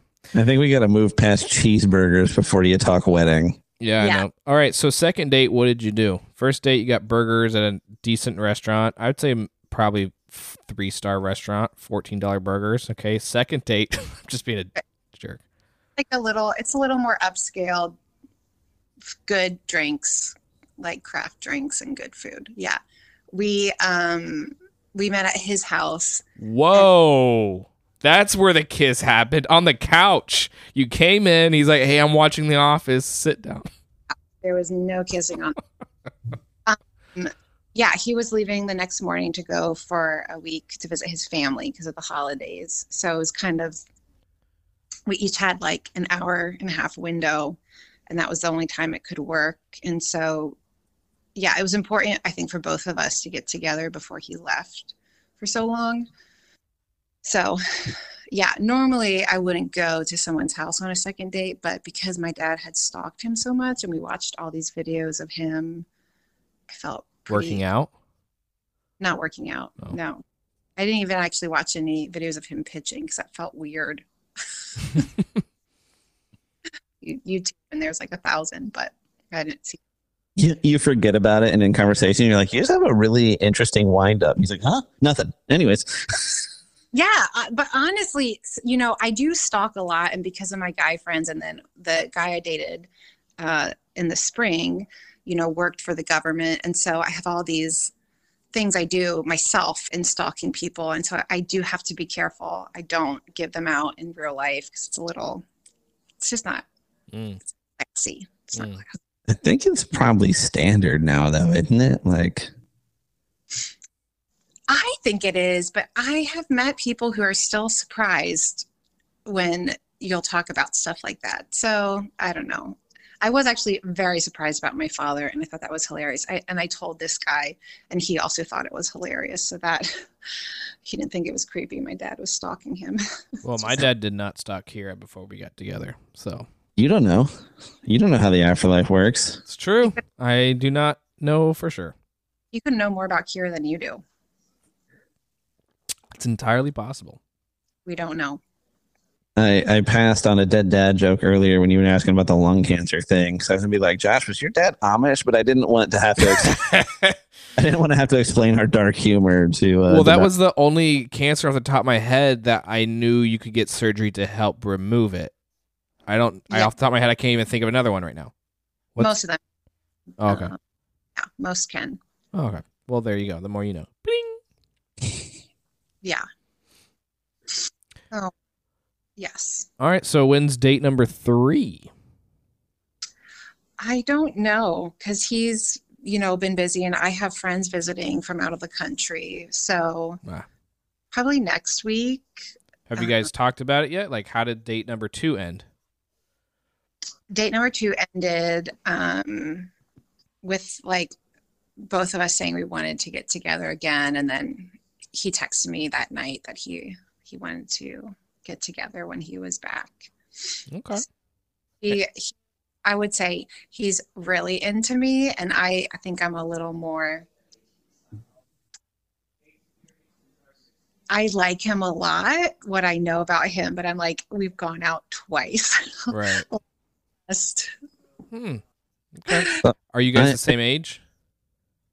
I am two months older than him. Okay. So Okay. I'm inf- I'm inferring from your commentary here that you have not yet told him about the Solid Seven podcast, um, and which is a little troubling for from from our standpoint. That's that's uh, red flags. I understand, or that's a whole uh, thing right now with the social medias, and that's that's a red flag. That's uh, and stalk me. And then I gave him my last name. And do you know that the third hit on Google when you type in my name is Solid Seven Podcast? are you kidding me? That's my baby brother, who I apologize, I did not tell him about the podcast. He was Googling um, another one of my brothers, and, and but my name came up instead, and it was the third thing. And so he's like, I listened to all of those podcasts you were on with those guys, and I have to say, it was really funny back. I was That's like, fun. Dang. so, So would it have pulled up like what Spotify or something? Like where did those? What link popped up when you googled it? It's got to be coming from like that, right? I don't know if it's coming from. I'm going to Google myself right now and tell you. So conceited. Yeah, I'm totally conceited. Um, So Lancaster Bible College came up first for me. Now this is DuckDuckGo. This is not Google. Okay. Uh, something in Opera News Daily. Ad- Did you write something for Daily Advent? Um, oh, that is actually a link to an article about me as a professor and my. Oh, it pops up. I got it. Uh, the third link is uh podcast.apple.com, Sod 7, episode 16, guest prof, prof Rebecca Strangarity. And then it opened up podcasts app on my Mac. Yeah, it came up deeper for me, but it did come up. Look at us. Look at us. Hey, look at us. But then know, the fifth cool. the fifth link is anchor.fm uh episode 8 guest uh Rebecca and then but right below that it's like a indented link to show it's the same website same with anchor still episode 24 Yeah, and I have episode 16 and episode 33 with Mike redacted. And then your So- Google images on this not clicking the button images but scrolling down it gives you like a couple quick shots of and it's you Mm-hmm. your photo so your So name must not be too commonly had is my first I assumption. I had I had myself scrubbed when I moved to the Middle East, so it's Mhm. only coming back into uh, existence in the last year.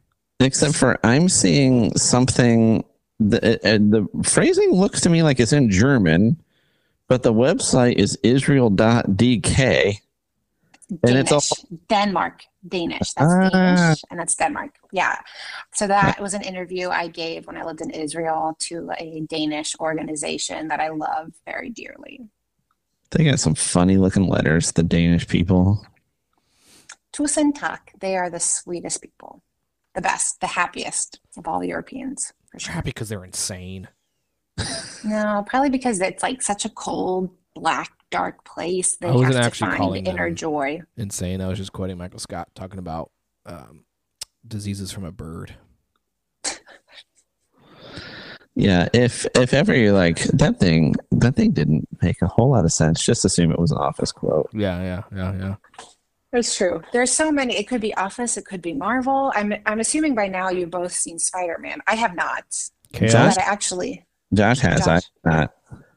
Okay. What are you the- waiting for? The more Josh talks about it, the less likely I am to go. Oh, Right. really? But like, Yeah. I just think he's like, good one, Kale. You got me. Like, I'm like, okay, you're just dumb because you're missing out on some greatness. Have you seen it, Rebecca? No. Well, you know, I think I've told you I haven't seen any of the Marvels except accidentally Black Panther before I realized it was a Marvel. And um, I will see them. I'm waiting till I get married.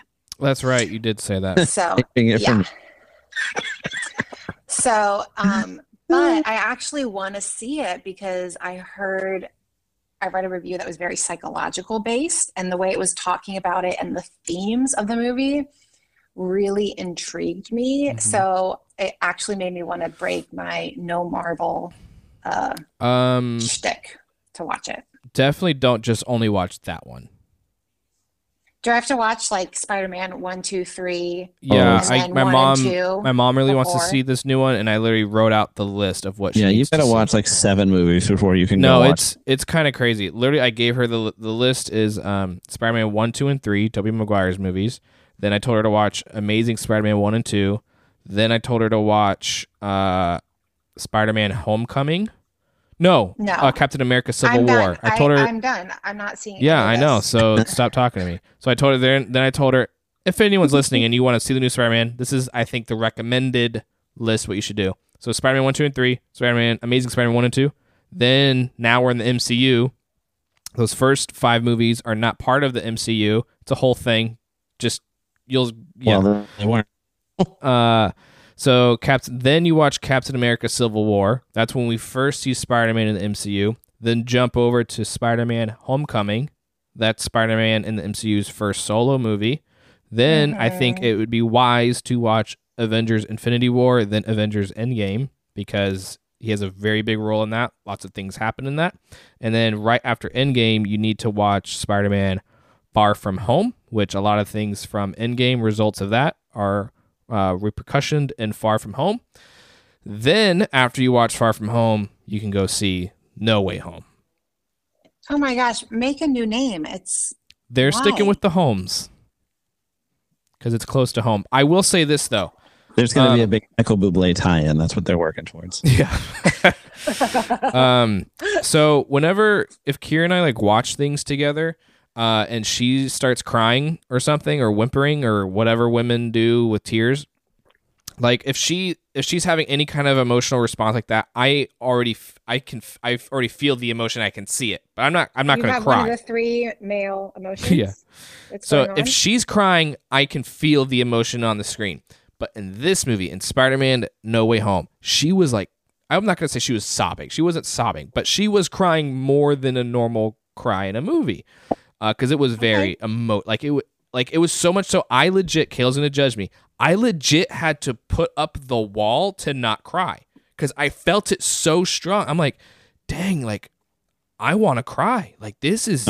But you, I'm proud of you. That's what you're supposed to do. So that wall, uh, like that No, default, boom, went up cry. because I was in a public place. That was why I was in a public place. I'm like, I'm not. flooded. It doesn't matter. Real men cry. I think and if I watched it- it's sexy. If I watched it for the first time at home alone, um, with maybe with Kira, I probably would tears would have come out of my face, like several times throughout the movie. And then I will also say this: um, Mm. I did. I've already seen the Far From Home and Homecoming like pretty recently, so I didn't rewatch those before this one. But I did rewatch. Kieran and I rewatched Tobey's three movies, and then we rewatched Amazing Spider-Man one and two. We literally saw Amazing Spider-Man two at like 10 a.m.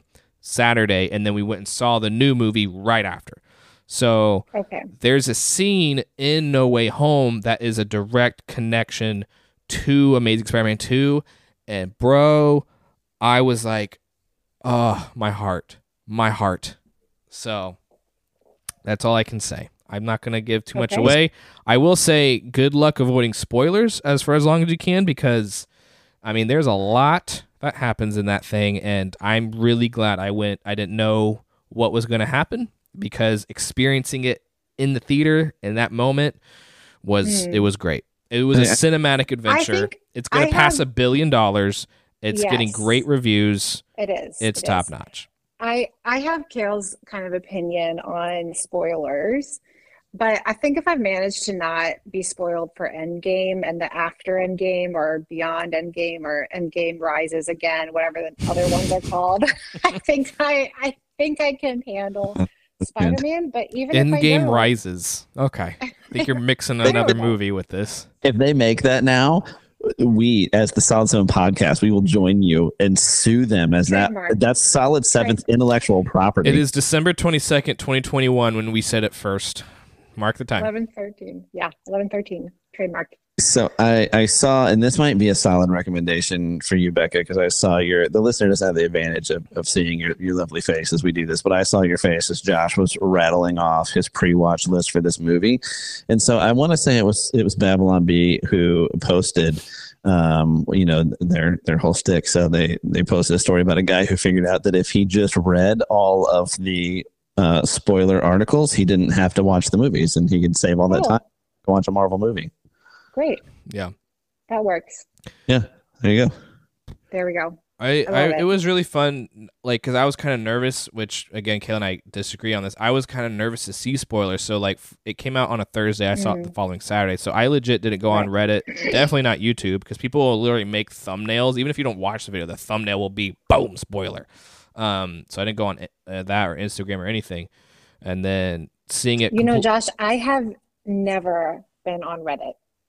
I, I I- like it a I'm lot. That's where I get all my all my news on all the things: video games, world news, sports, uh, you name it. I get it from there. Okay. I feel like I don't uh, like I, I take a lot of hits here for my stance on spoilers, and I really don't feel like it's that controversial. We got a little messed up at the beginning because um, you know there was no room for hyperbole. Evidently, I don't go seeking out spoilers.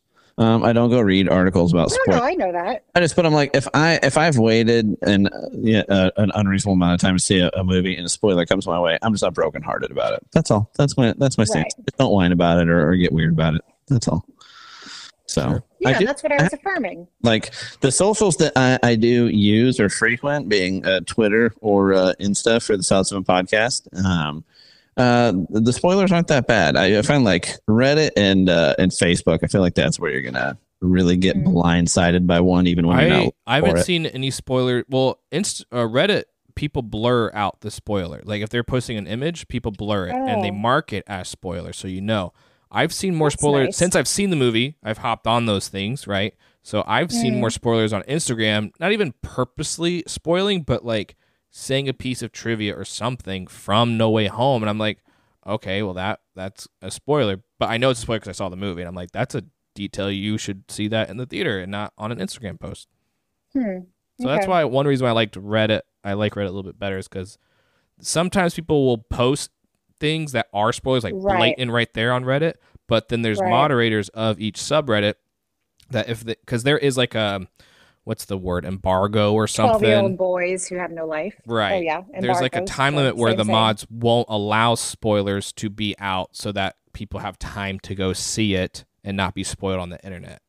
And so Okay. photos will be blurred or text even text if you're throwing scrolling through comment threads will be blacked out and you have to click it to reveal the spoiler um, so i appreciate that Hmm. reddit goes through that extra level of care Care.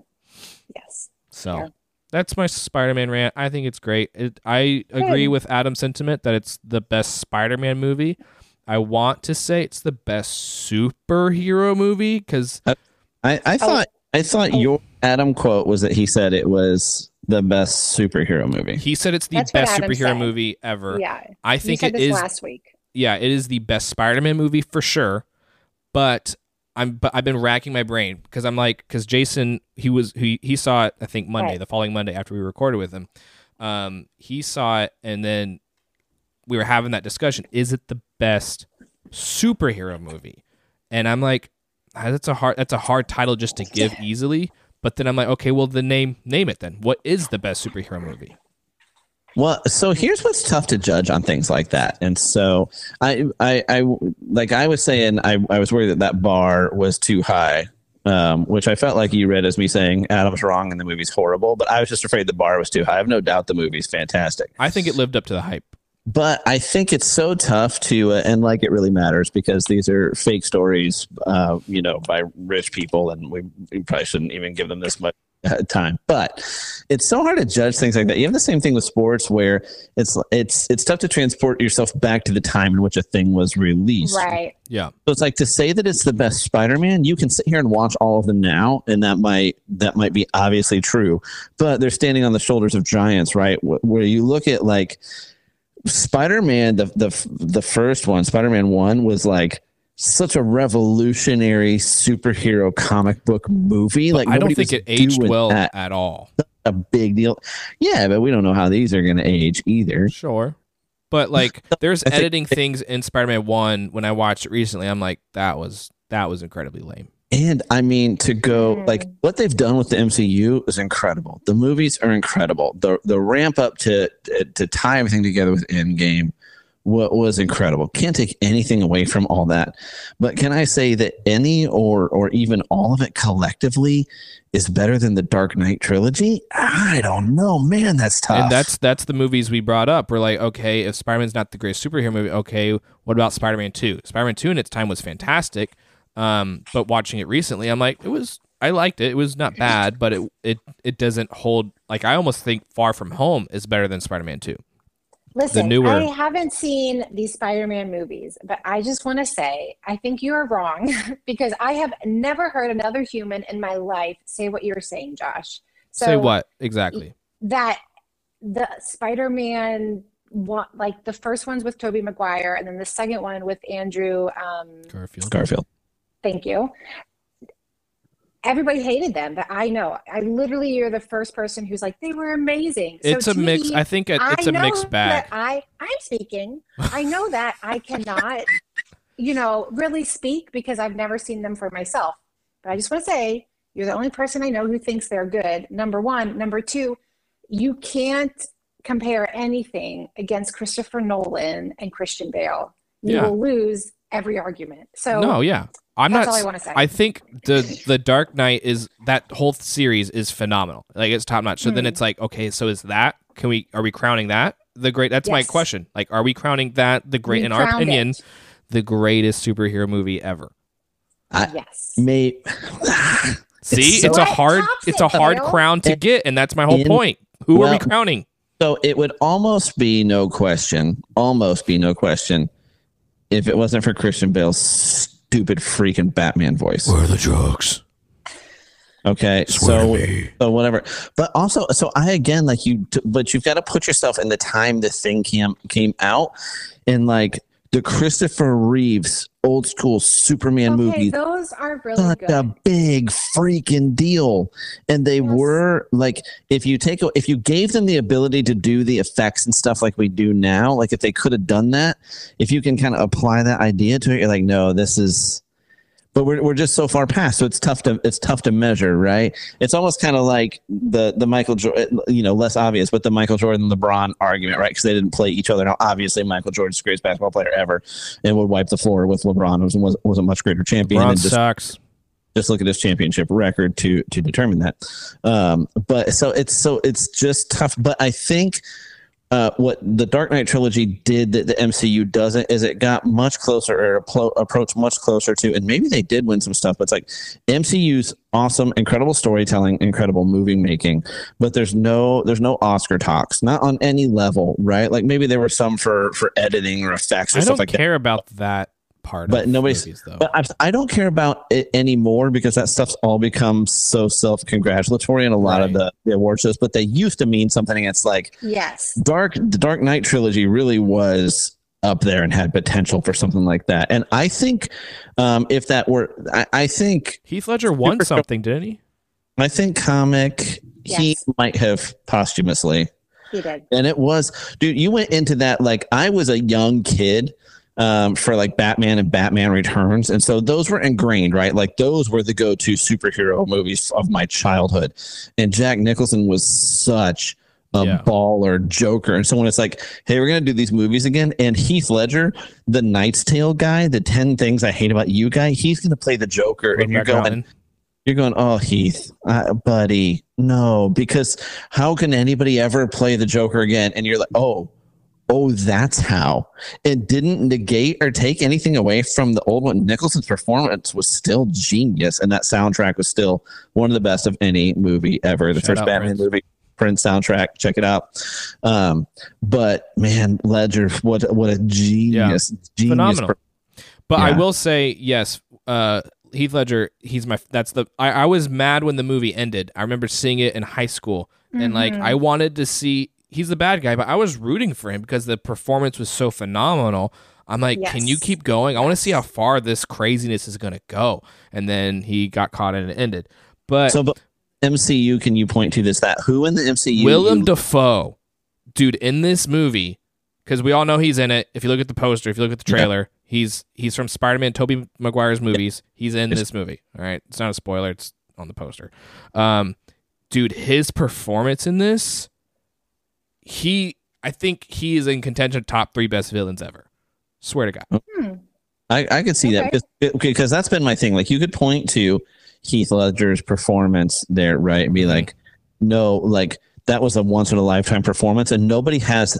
There's lots of great acting in the MCU movies, but there's no like, man, I can't believe like the way they played that role, the quality of the acting. Willem Nobody's- Dafoe, because he was still obviously Green Goblin from Spider-Man One with that just kind of, but he had I think bad writing. But Yeah. then in this one, it's more mature MCU writing, and the dude, I don't know, man. He, I would, you're legit like this is a crazy guy. I'm a little scared of him. I will say that if, if you can narrow it down to moments and not complete performances, and again, not not taking anything away, they're incredible actors. Mhm.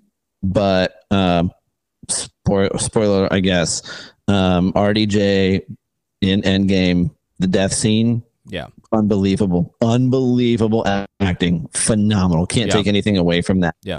and if i can pick one other moment when uh when they're time hopping and when thor sees his mom hemsworth Yeah. acted the crap out of that that Yeah. was Really? that fantastic moment but there's no like overarching like this was a career defining role for Sure. somebody or like you just can't but like they just almost like supersede themselves where like you look uh, there's a lot of great about batman but then ledger and just nobody's had that standout thing. So that does make me interested to see which i mean defoe's an amazing actor Oh, yeah. an actor anyways.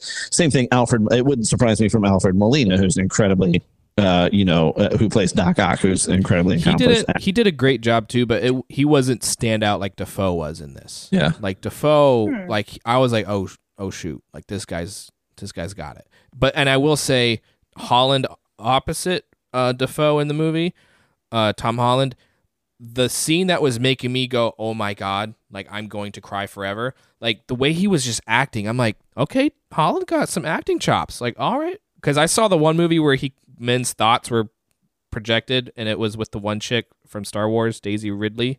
Did you see that movie? Mm-mm. I don't even I remember. no idea what you're Chaos Walking. about. For whatever reason, he's on another planet or something, and men, all men's thoughts can be heard by Okay. Problem. yeah. and, and so the movie was like, ugh. and so like he's done a couple of his own. I haven't seen Cherry on Apple TV Plus, um, but he's not a terrible actor. But then this movie, I'm like, okay, Tom, I see you. I like to see you in like five years. That's what I'm excited for. A little video, a little clip today, and I might have even sent this to you, Josh, just saying like Tom Holland is undefeated. And it was a clip of him being interviewed way back in the day, like, hey, what's your dream role or what do you really want to do? And he's like, oh, in 10 years, I'd love to be playing something like Spider Man. Cut to him playing Spider Man.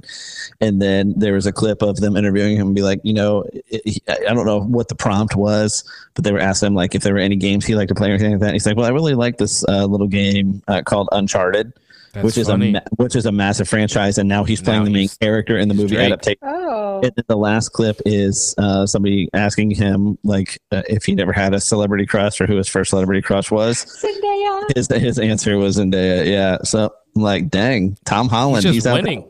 He's out there It's with his, like prophetic. yeah, he's out there with his vision board, just getting after it. That's So, awesome. I didn't. I, I didn't know any of those things. I think I knew the Spider-Man one, but I didn't know the Uncharted and Zendaya thing. so good for you, buddy. No, I So I'm also really happy just for him as like a person because like he just loves the role so much, and you can just tell off screen and on screen just how much he loves being this. Did you see the video I sent you the other day of him basically doing all his own stunts? Did I, I think did I send you that video? It was on You Instagram. definitely didn't send it to me. Sorry, I'll add you to the thread.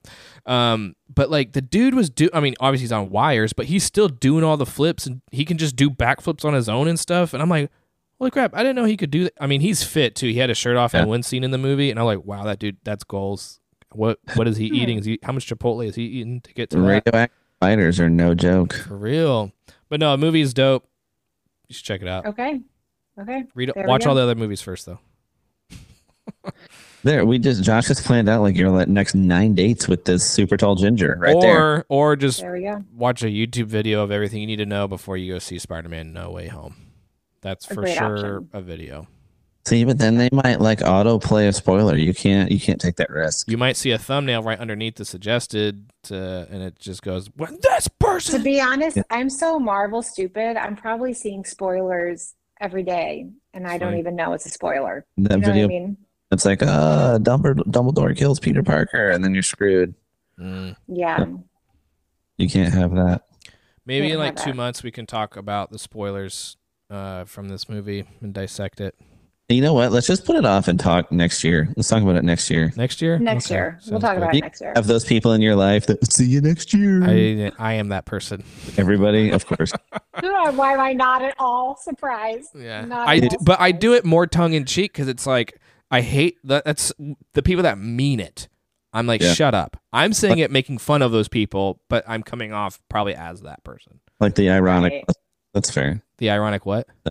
The ironic mustache. Like you, you grow the mustache, but you're mocking people with Oh mustache. yeah, yeah, yeah, yeah, yeah. Right. Like, can you believe some people do this for real? Well, I mean, you're doing it for real. I don't know if you're aware, but I don't know if you thought this little joke through.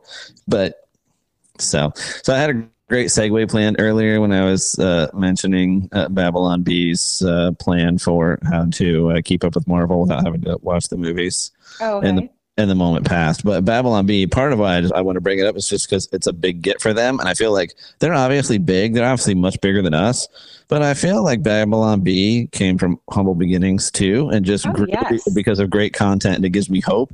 Babylon Bee freaking had Elon this week, like legit in that. studio sit down interview with Elon Musk Of course they because he did.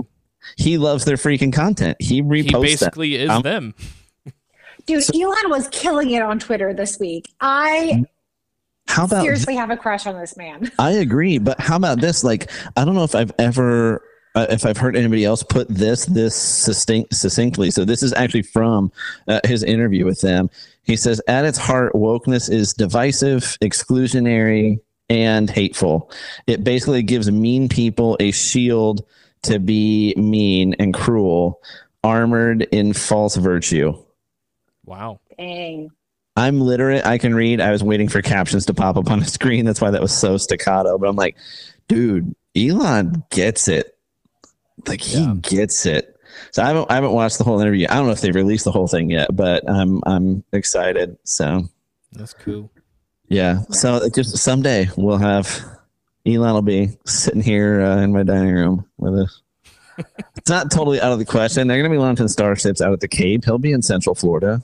Yeah, he's not that far of a drive. He'll just No. turn his Tesla on autopilot and just take a nap. I'm pulling a Tom Holland. Elon will be on the Solid Seven podcast Whoa.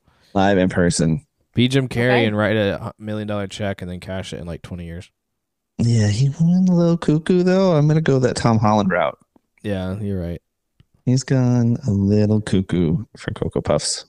Just a little. Just a little. No, but then sometimes he speaks some truth. I mean, a broke clock is right twice a day, but uh, you know, like when he just kind of rails on how um, ridiculous celebrity is and how seriously they all take themselves, then I'm like, okay, Jim Carrey. Uh, what is that? Calling the the pot, calling the kettle black. Like, remember the whole movie that he Yes. played that comedian and everyone hated him. Yeah, What was Andy? Uh, what was the act the comedian's Andy- name? That he was Is it- is it Kaufman? S- close. Yeah, Right, but yeah, no method acting's no joke. It breaks people like he for went hard in the paint, and There's- he he lost tons of relationships out of that. Out of that. yeah. There's acting. people that go in and never come back. But the flip side is, I saw. Have you watched like the documentary about that, like the behind the scenes? I watched That was half of it, and I got so annoyed I turned it off. His um man. We should uh we should look it up. But that I think dude's I think you might be right. Andy Kaufman. because he he died young. Hit like family members of him came to set um, during, and you could see it was like cathartic for them. To, they felt like they were talking to him, like he was so in character and had so neat. Yeah, Wow. yeah. So Jim yeah, and he- Andy is the documentary. yeah, Man on the Moon. That's the name of the movie. Yeah, Andy Kaufman. You were right. Yeah. yeah. Man on the Moon is the name of the movie, though. I don't know about the movie, but the documentary is certainly worth the watch. It's well, the it's cr- documentary is about him filming the Man on the Moon right. film. Yeah, it, it's just it's really interesting to see somebody go. Evidently, Joaquin Phoenix is a lot like that um, with the the method acting. Where uh, and uh, oh gosh, what's his name that played Abe Lincoln? He's done a bunch of other stuff too. Oh, Daniel Day Lewis. yeah, he's very he's very method. Super method. Super method. But you just constantly hear issues with people like losing themselves in these characters and not being able to oh find yeah. yeah. And evidently, there were issues Yeah. Gaga with that with whatever this movie about whatever clothing designer or whatever it is that she Uh, did. the Gucci? Gucci. Is it the Yeah. Gucci's? I just saw I that she's in the movie, and I'm like, I don't care. Did you guys watch Mare of Easton, Easttown?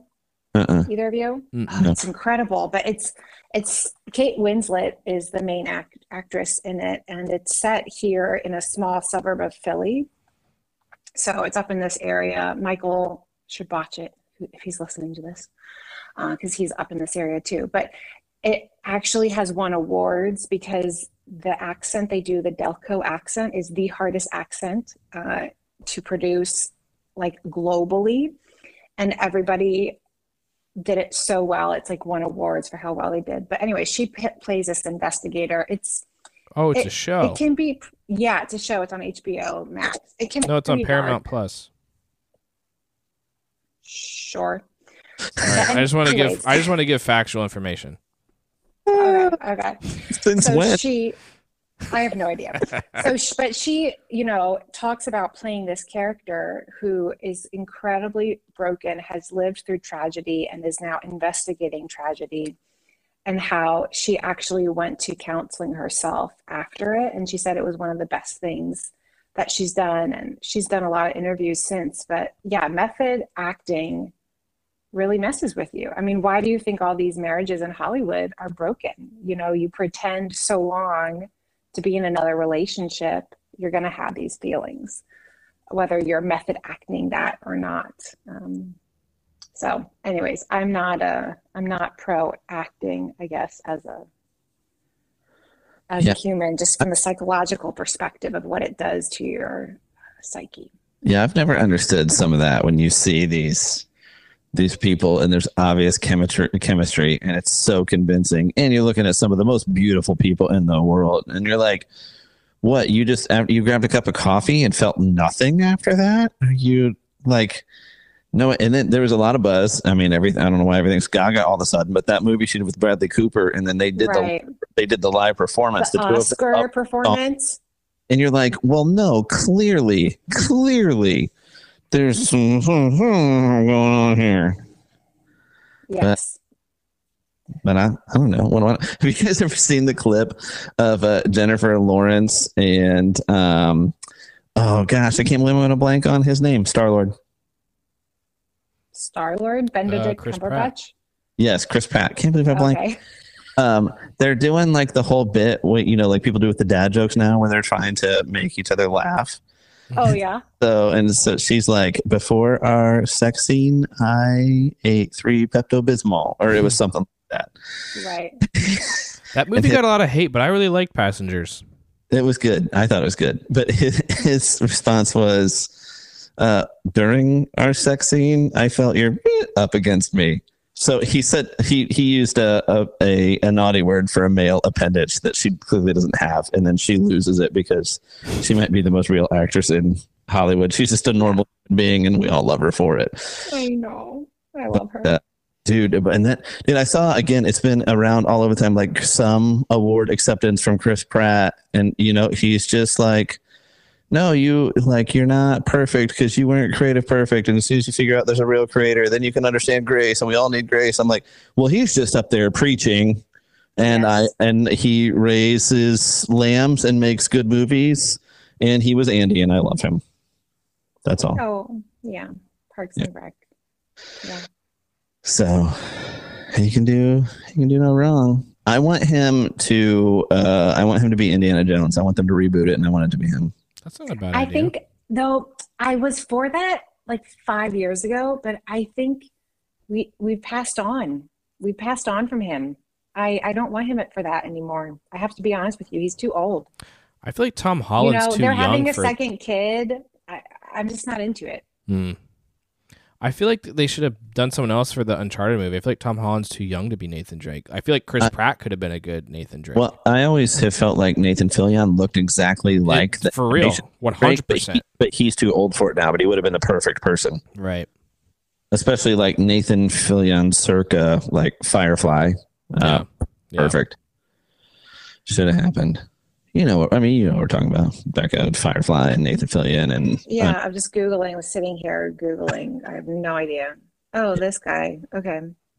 he would have been perfect for it. But Hey, alas, so I hate New Year's resolutions because I've said before that I think you should just change now and not wait for a digit number change. But I am kind of doing a New Year's resolution, quote unquote. but it's only because, uh, well, it's I'm going to start reading the Daily Stoic, but it's it's for each day of the year. So it's like January 1, 2, 3, 4, etc. So like I'm like I don't want to start reading it December whatever. So when I when it came in, so I'm like I think it'd be cool to start on December 1st and it has a journal that goes with it and I've never journaled before in my life cuz I'm like I don't care about my thoughts. But um I thought I would try it for a year and uh that's what I'm going to do. So I feel like you guys should join me and we should journal. I do journal. Okay, okay, cool, so- cool, cool, cool, cool, cool, cool, cool. I, I don't. I, I love the idea of it. Um, and even Art, Art of Manliness has done some uh, some excellent articles and podcasts and stuff on journaling and, and touts it. And obviously the Stoics were fans, and even like Marcus Aurelius's Meditations was was just his Yeah. journal, and it, you one of the the great resources of uh, Stoic philosophy. Um, and so, like, I love the concept of it, but in practice, I've just never been able to get into a groove. And I know there's a few different tools. There's even some journals that are just designed around like you're answering like a question a day, or a Right. question you need to write a few and it's everybody approaches it differently like some people are very formulaic and it's literally just uh, uh just a recounting of your day not necessarily your thoughts and your feelings about it but i you know My- day. Mhm. my thought of doing it because I he has a whole Ryan Holiday has a whole blog of all the different benefits of journaling and they seem very interesting. Uh, most of it seems just like for your the health, your mental health, and like it just helps you feel good, like and you cleanse your whatever. I'm like I feel like I'm mostly fine in that area, but one reason he said you should journal is like uh you can look back on your life and it's going to be accurate. Like your memory will fade and your memory will be inaccurate, but like the page what you wrote down at the time isn't going to be inaccurate. And so I like I kind of that would be really cool to like look back a couple years and go, what was I doing on this day? And then boom, it's like right there. So that kind of mm. interests me. And then mm. this journal it has a prompt in the morning and a prompt for the evening. So like in the morning it's like, what are you hoping for out of the day? Bleh. And then at night it's like, well, did you do that thing? So I'm, I think that'd be kind of cool Right. to do. But I also hate handwriting. My handwriting, it's just the worst. I should have been like, I should have been your dad, maybe, and been a doctor, and prescribing people the Mhm. wrong thing, and they think it's the left leg, but I actually amputated the right, Right. leg, and things like that. That was uh, Things like because doctors can't write good jokes. So it might be a That's fun task along with that with you, but um, and again, broken record. But uh, Art of Manliness has some uh, cool stuff they've written on uh, penmanship, and even just in the sense of encouraging journaling and like actually writing somebody a letter or writing somebody a thank you note. Mhm. But uh, Brett McKay over there, he th- like he actually cites there's some actually even for adults some great resources to work on and improve your penmanship. I need to uh, watch all those things. It'd be it'd be a nice little a little dovetail along with that for you, I think. I think I think it's just because I don't have the patience. Like I'm maybe typing on a phone has spoiled it, but like whenever I have to write things down, like I start out good and then I just want to get it out and then it just turns into chicken Right. scratch. Yeah, that's why my signature is illegible. I'm literally too impatient to like. I don't. Do you ever sign like on a like on a when you pay for something and they ask for your signature? Do you ever sign that legit or do you just give it a No. If it's a little, I totally squiggle. Yeah. I think every- yeah, I make an X. Like, Totally squiggle. yeah. So no, I, yeah, I'm the same way. I'm not really. Uh, it's funny. My my spiel, my little uh, lead up to proposing to my wife. Um, the setup for it was a little talk about resolutions. Um, but that aside, I, I'm not a resolution fan, anyways, because like if you know you need to do something or should be doing something, just just do it. And like I, there's just so much stigma around them. Mhm. Like I think it's so accepted that you're not going to keep up with it and fail that it actually takes some of the pressure off. Yeah. Mm, yeah. Like if if I picked up that journal like in August, I would have just started right then and there. But I was like, I'm right here at the beginning. I just bought this journal. Might as well just start Yeah. like with Just start. Jan one with the with the Daily Stoic Mhm. book itself. Um, and so I'm kind of excited to read it. It'll be Fun. pretty fun.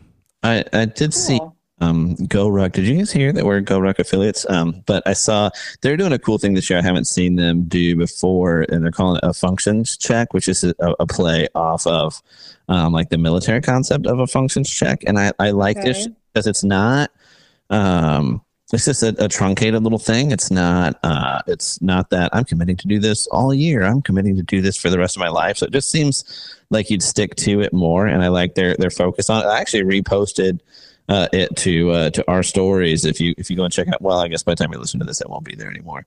Um but so they're doing a, a seven day functions check right? So the way they describe it like in in in the military a functions check is what you perform on your weapon to assure ensure it's going to work when you need it. Doing this simple process increases safety ensures operability and gives you the knowledge that your weapon is functioning properly. And this this knowledge also builds your confidence to focus on the larger mission.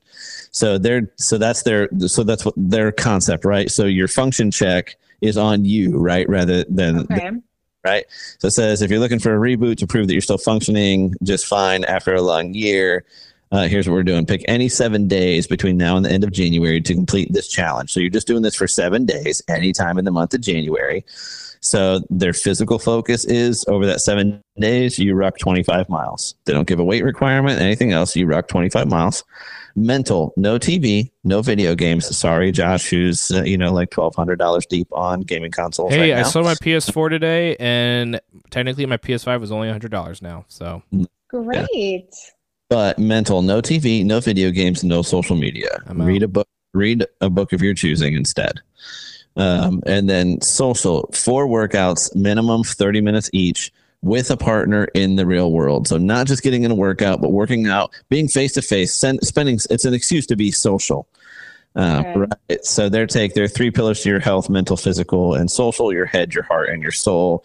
Being strong in all three means blah blah blah. So i just think it's a really cool take on it. It's not a commit to this year long thing. It's, Right. it's not a resolution. It's just a hey check in. And maybe if any of these things when you do them like to me this is the unspoken part. If any of these are a struggle if any of these are harder than you thought they were going to be uh maybe you need work. All right so you know like if you're but just the point being or maybe you find hey i haven't been doing this thing but i enjoy this or hey when i have a week with no tv no social media no whatever whether you fill that with books or not you might Right. find hey when i wasn't doom scrolling or reading the news constantly or hearing the news constantly or just vegging i actually felt more alive or maybe i had more time for my kids or my dog or or my whatever so i, I think it's it's cool to see them doing that yeah, Yeah, cool. I love it. That is cool. I've been uh, I started reading uh Daily Stoics uh The Obstacle is the Way. Mike Redacted would love to hear that. Uh, I started that a couple nights ago and I've been reading it not tonight because it's now late, but um I have been reading it most nights and it's I've done nothing but keep highlighting almost everything in that book. yeah it's it's that one's tough not you just by the time you're done you're like oh that whole page is yellow yeah. now And it, like you have to think like what am I actually going to to want to read quickly again? But yeah, it's it's Hmm. phenomenal. I actually just got today as a gift Jocko Willink's new fictional book, Final Spin. So I'm looking forward to uh, Oh, yeah. blow, blowing through that over the long Christmas weekend here. I was aiming Oh, to that- read Obstacles Away and Ego's Enemy over the Christmas break. Let's see if we'll Yeah. do it because I also have a Nintendo Switch, so we'll see what happens. Yeah. So spoiler alert. This is the this is the new year. This is the year end episode, but we're actually recording pre Christmas here. Still, Mhm. no gifts to come. Yeesh. But uh, any good read? You're a reader, Bex. Pretty prolific. Yeah. Anything? Uh, Yeah, I'm reading a fiction book. It's the second in a series, and I'm not even going to say because I didn't love the first, and the second one I, I might actually put down. But then I'm reading a book called The Soul of Desire by a psychiatrist, and it's basically, um, I mean, I'm only on the third chapter, but he's arguing that underneath all of our uh, longings in life is this desire to be known, which comes, you know, manifests in beauty and goodness, in truth. Um, so it's just a really interesting psychological look at what is desire? Why do we desire why do we desire beauty and goodness? And we're drawn to it in every facet of our lives. We want to be around good food. We want to eat good food. We want to be around beautiful people beautiful paintings. And what is it this longing inside of us um, and how can that longing for beauty and truth shape our community um, and hold us in our grief and in our pain? And what does that look like? And i'm assuming because he is a christian well maybe he doesn't tie it into spirituality but i'm assuming he's going to somehow tie that into god and how he created goodness and beauty and truth. And this longing for that here is a reflection of him. But i don't know. I don't know what his argument is going to be because it is very psychological which i really love. It's very interesting. Mm. So that that was my fun reading. I finished all my grading. So that was the first book I cooked up for my fun grading, my Nice. fun break reading. Yeah. I feel. Uh, I'm. I'm gonna call it. I feel like a, a beauty for ashes play coming there. So you gotta let me know if I'm right. I think- that's gonna be the. I I don't know. I I've been reading a lot of like books this this fall on a theology of beauty and a theology of suffering too, which are kind of my favorite themes in life. But I I don't think he's to do that. This is much more like at its core like what what is longing psychologically, like what's going on in our minds and in our bodies um, that we desire beauty. So I don't think like he uses different lenses to kind of extrapolate that, but I don't think this one is going to be a beauty from ashes. I'll tell you, I'll tell you. But I, I think this is a much more what is this desire like at its core what's going on you know in our synapses and how does that reflect in our lives? Is it a Hmm. good thing? Is it is it not? Um yeah. So I. I so because he's like he i mean he's a neuroscientist. That's his thing. So I, I i i don't know. We'll see. I I- only in the third chapter so. Hmm. I mean, now surface surface view. I don't want to poo poo your book. I hope you enjoy it. And I don't know what I'm. that's fine you can poo-poo my book you, I don't know what I'm talking about here. I mean, which is the whole point of the podcast. That's what's fun, right? If you wanted experts, go someplace else. I mean, Becca's an expert, but I mean, we're we're idiots. So, like, um, and I've actually I've always said this. I don't know why in the context of uh, like servers in a ref- restaurant. Like, you go to a restaurant, somebody's going to bring you your food. You you want a you want a good looking server. You want a bad looking server. You want a good looking server. Everyone's like given the choice. The service is right you want a good looking server. As a matter of fact, you might even be okay with slightly lesser servers, still with a good looking server.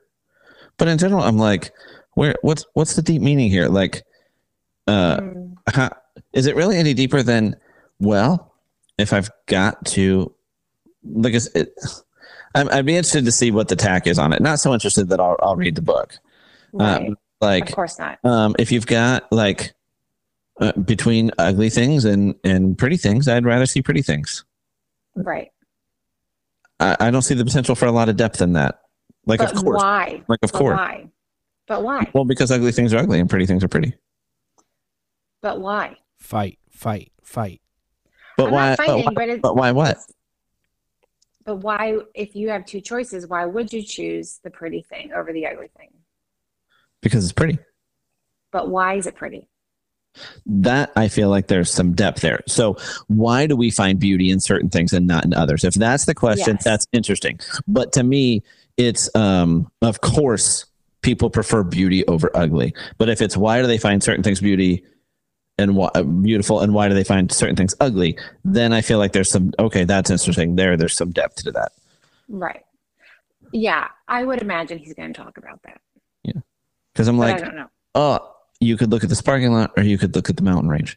Everybody's going to pick the mountain range. Why are they going to pick the mountain range? But not everyone is. First of all, not everyone is. And some people might not know they can, you know, turn their head to view things. You have to train people to see beauty. Uh, elaborate. You often, in my work especially, if you grow up and you never experience any beauty, goodness, truth, light, love, you don't know to associate a mountain range as something beautiful. So you have to be trained to receive. Same way these kids, how I talked about with my dad earlier. Children need to mirror, they need to see what's going on in someone else's faces to know and discern. They have no way to discern what's going on in their bodies, like what they're feeling, what they're seeing. So they have to see things mirrored. And if what you're seeing mirrored is a parking lot as good, you're going to associate then parking lot as good. You need to be taught and trained. Actually, there's something else. Let's expand this viewpoint. Let's teach you how to see what is good. But that's but so then that's experiential though, right? So I'm talking about. It does get experiential and it does get subjective because you're imposing your view of goodness on somebody else. Um, because I would, you know, gun to my head, make me make a definitive statement about this, and Ryan Holiday would say, "You don't have to have an opinion about this." Um, but uh, like, if there's definitely differences culturally, individually, and otherwise in what people find attractive and unattractive, whether or not you're talking Mhm. about Sure. um, sexually, architecturally, artistically, mm, and otherwise, they're different there.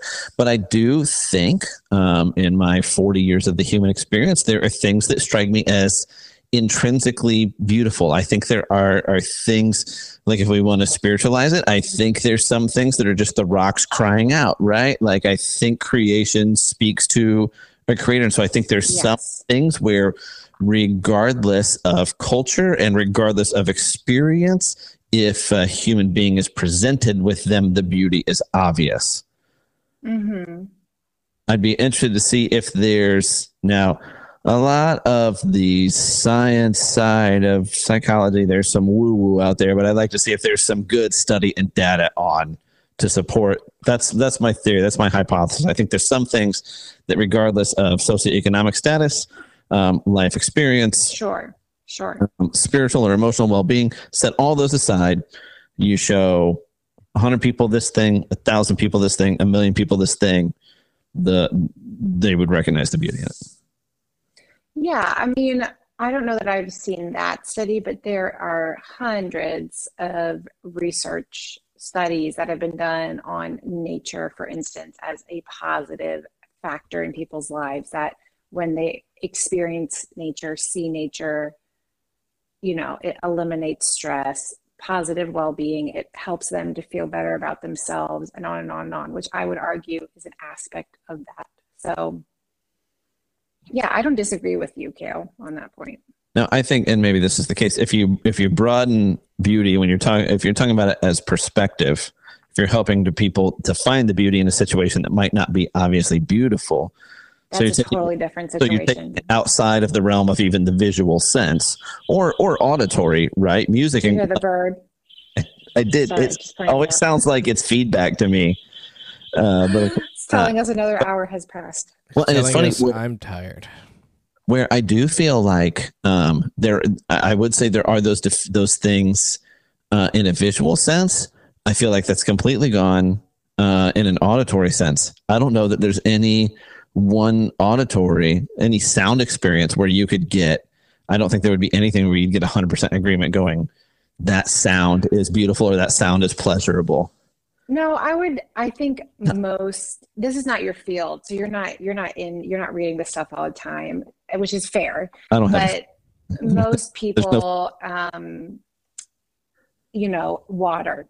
Why do most um, spas have the sound of running water going on? I wouldn't have thought of that. It's highly exhaust. It's highly relaxing, and But it just puts you back to, ease. to, to nature because I'm thinking man-made sounds, right? I'm thinking like tones put together. Sure. Is where I was thinking. I don't think there would be that common agreement, but if you pivot back to sounds of nature, okay, now I'm sold.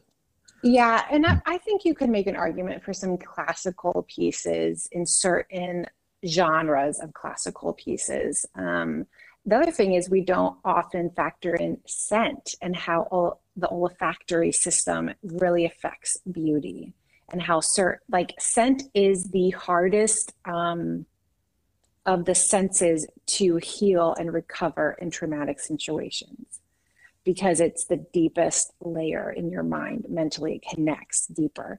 So sense is incredibly powerful for good or for ill. Um, but we don't often think about scent uh, as bringing beauty and goodness so there are some people who are very like very sensitive to scent You just you just gotta walk those people by a Cinnabon. You know what I'm saying? Like you want a positive scent association, walk by a Cinnabon. Or like Okay. Annie Yeah. Ann's in the mall. Oof. Come mm, annie ann's here. Okay, listen though. Uh Aunt Annie, wherever you are, whatever whatever your here name in lancaster annie Beiler Okay, she's here But listen, like they don't. I like uh, like I get soft pretzels and mustard is supposed to be a thing, but I like a little bit of cream cheese in my soft pretzel. But they only have light cream cheese. Nobody wants light cream cheese. Literally, no one in the history of the world has gone. You know what? Give me the light cream cheese ever. That's all I'm saying. Bring it back. sorry I just get the cinnamon bites with. I don't know if it's not cream cheese. It's like a white syrupy, very it's sweet. probably cream cheese derivative but Is it cream Oh, cheese? they're pretzel. They're little pretzel wrap hot dogs. What's, what's up? Yeah. Even good. Jocko gets down on those. Ask Jocko about a pretzel wrap hot dog. interesting Yep. Yep. He's a man of mystery. What can I say? what can you say So, well, it's where we're at in our time, in this moment in history. It's getting late, boys and girls. I don't know when you're listening. I don't know what your drive time is. Maybe you're you're falling. Maybe you know you're having a hard time falling asleep, and uh, solid seven is what what does it for you. Uh, but whenever you're listening, Here's the sound of nature's running water. that's not, that's just Josh's bidet.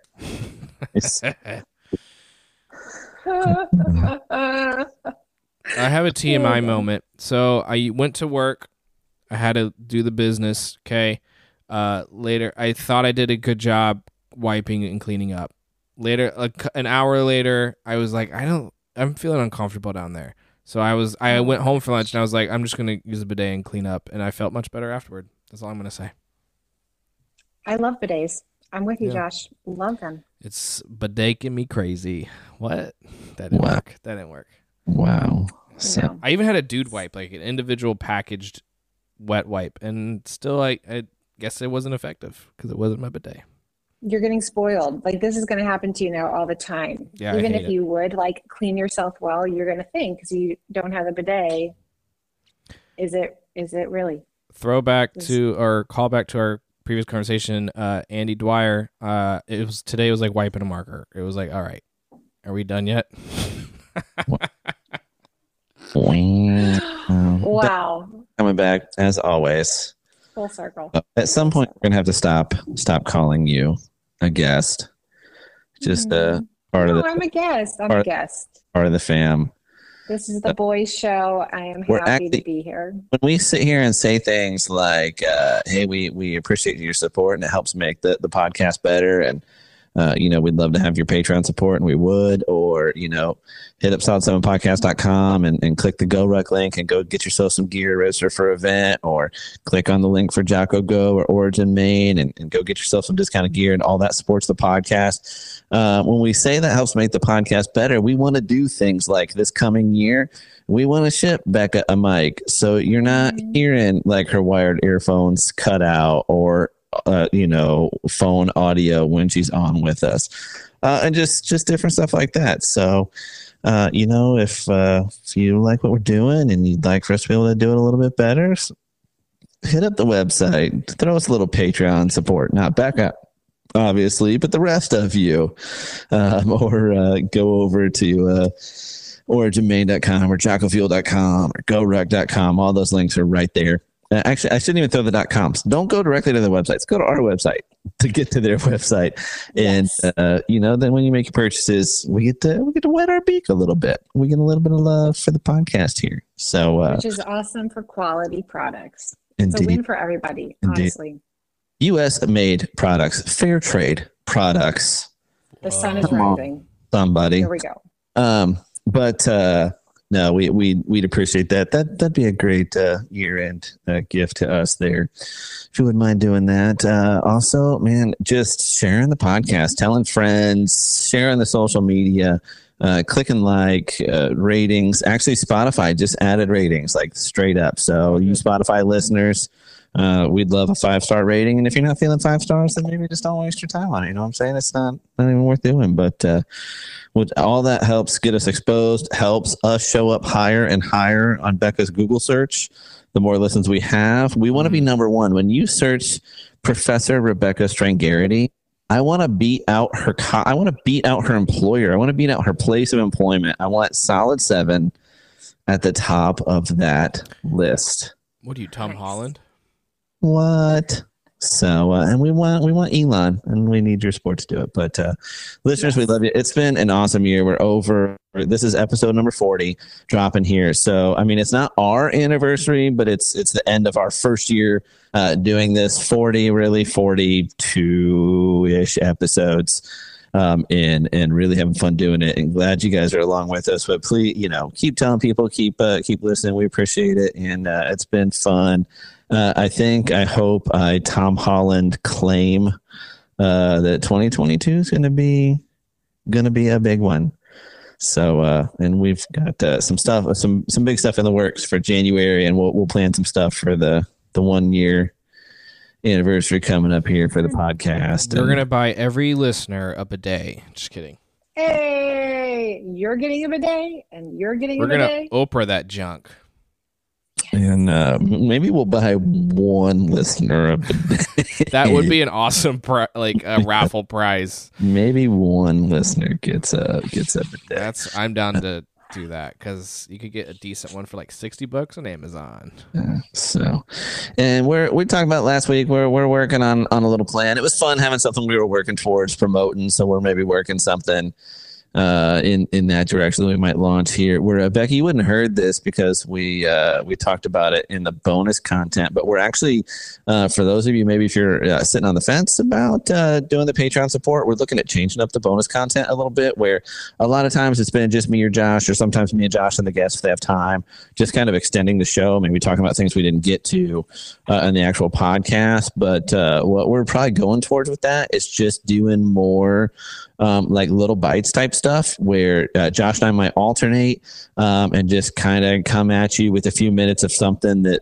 stood out to to either one of us or that we're reading like maybe Josh you know come hits you with some daily stoic uh, you know whatever some new stuff some uh, if I, you know, if I've got something space newsy I want to talk about that I know is just going to make Josh's eyes roll all the way back in his head, maybe I'll drop that on there.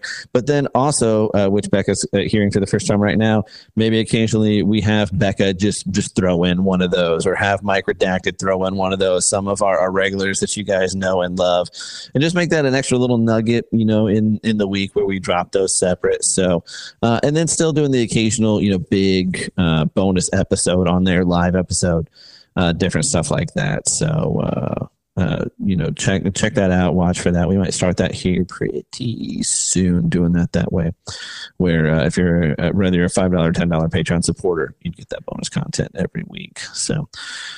Different stuff like that, but exciting. It was a fun year. Like I said, I can't remember all the stats. I know we're over four thousand plays now. Um, uh, several countries. Thank you, Becca, that we've been played in. Um, so uh, pretty pretty cool. Neat. Yeah. So, well, we love you all. We hope you had a, a wonderful and merry Christmas, and uh, everybody have an awesome New Year. Behave yourselves. Um, don't do anything we wouldn't do, and don't do some of the things we would do. And uh, remember, when the fireworks say "light and get away," light and get away. Don't don't end up. Listen, there's no ER beds open. You can't go blowing fingers off. They're all taken up because of of deathly ill Omicron patients. Okay, Wow. they're they'll, they'll you'll, you'll have to they'll have to treat you out in the parking lot, which you may or may not find beautiful depending on your life experiences. But you won't be in a hospital bed. So, All right. listeners, we love you. We mean it. We'll see you next year.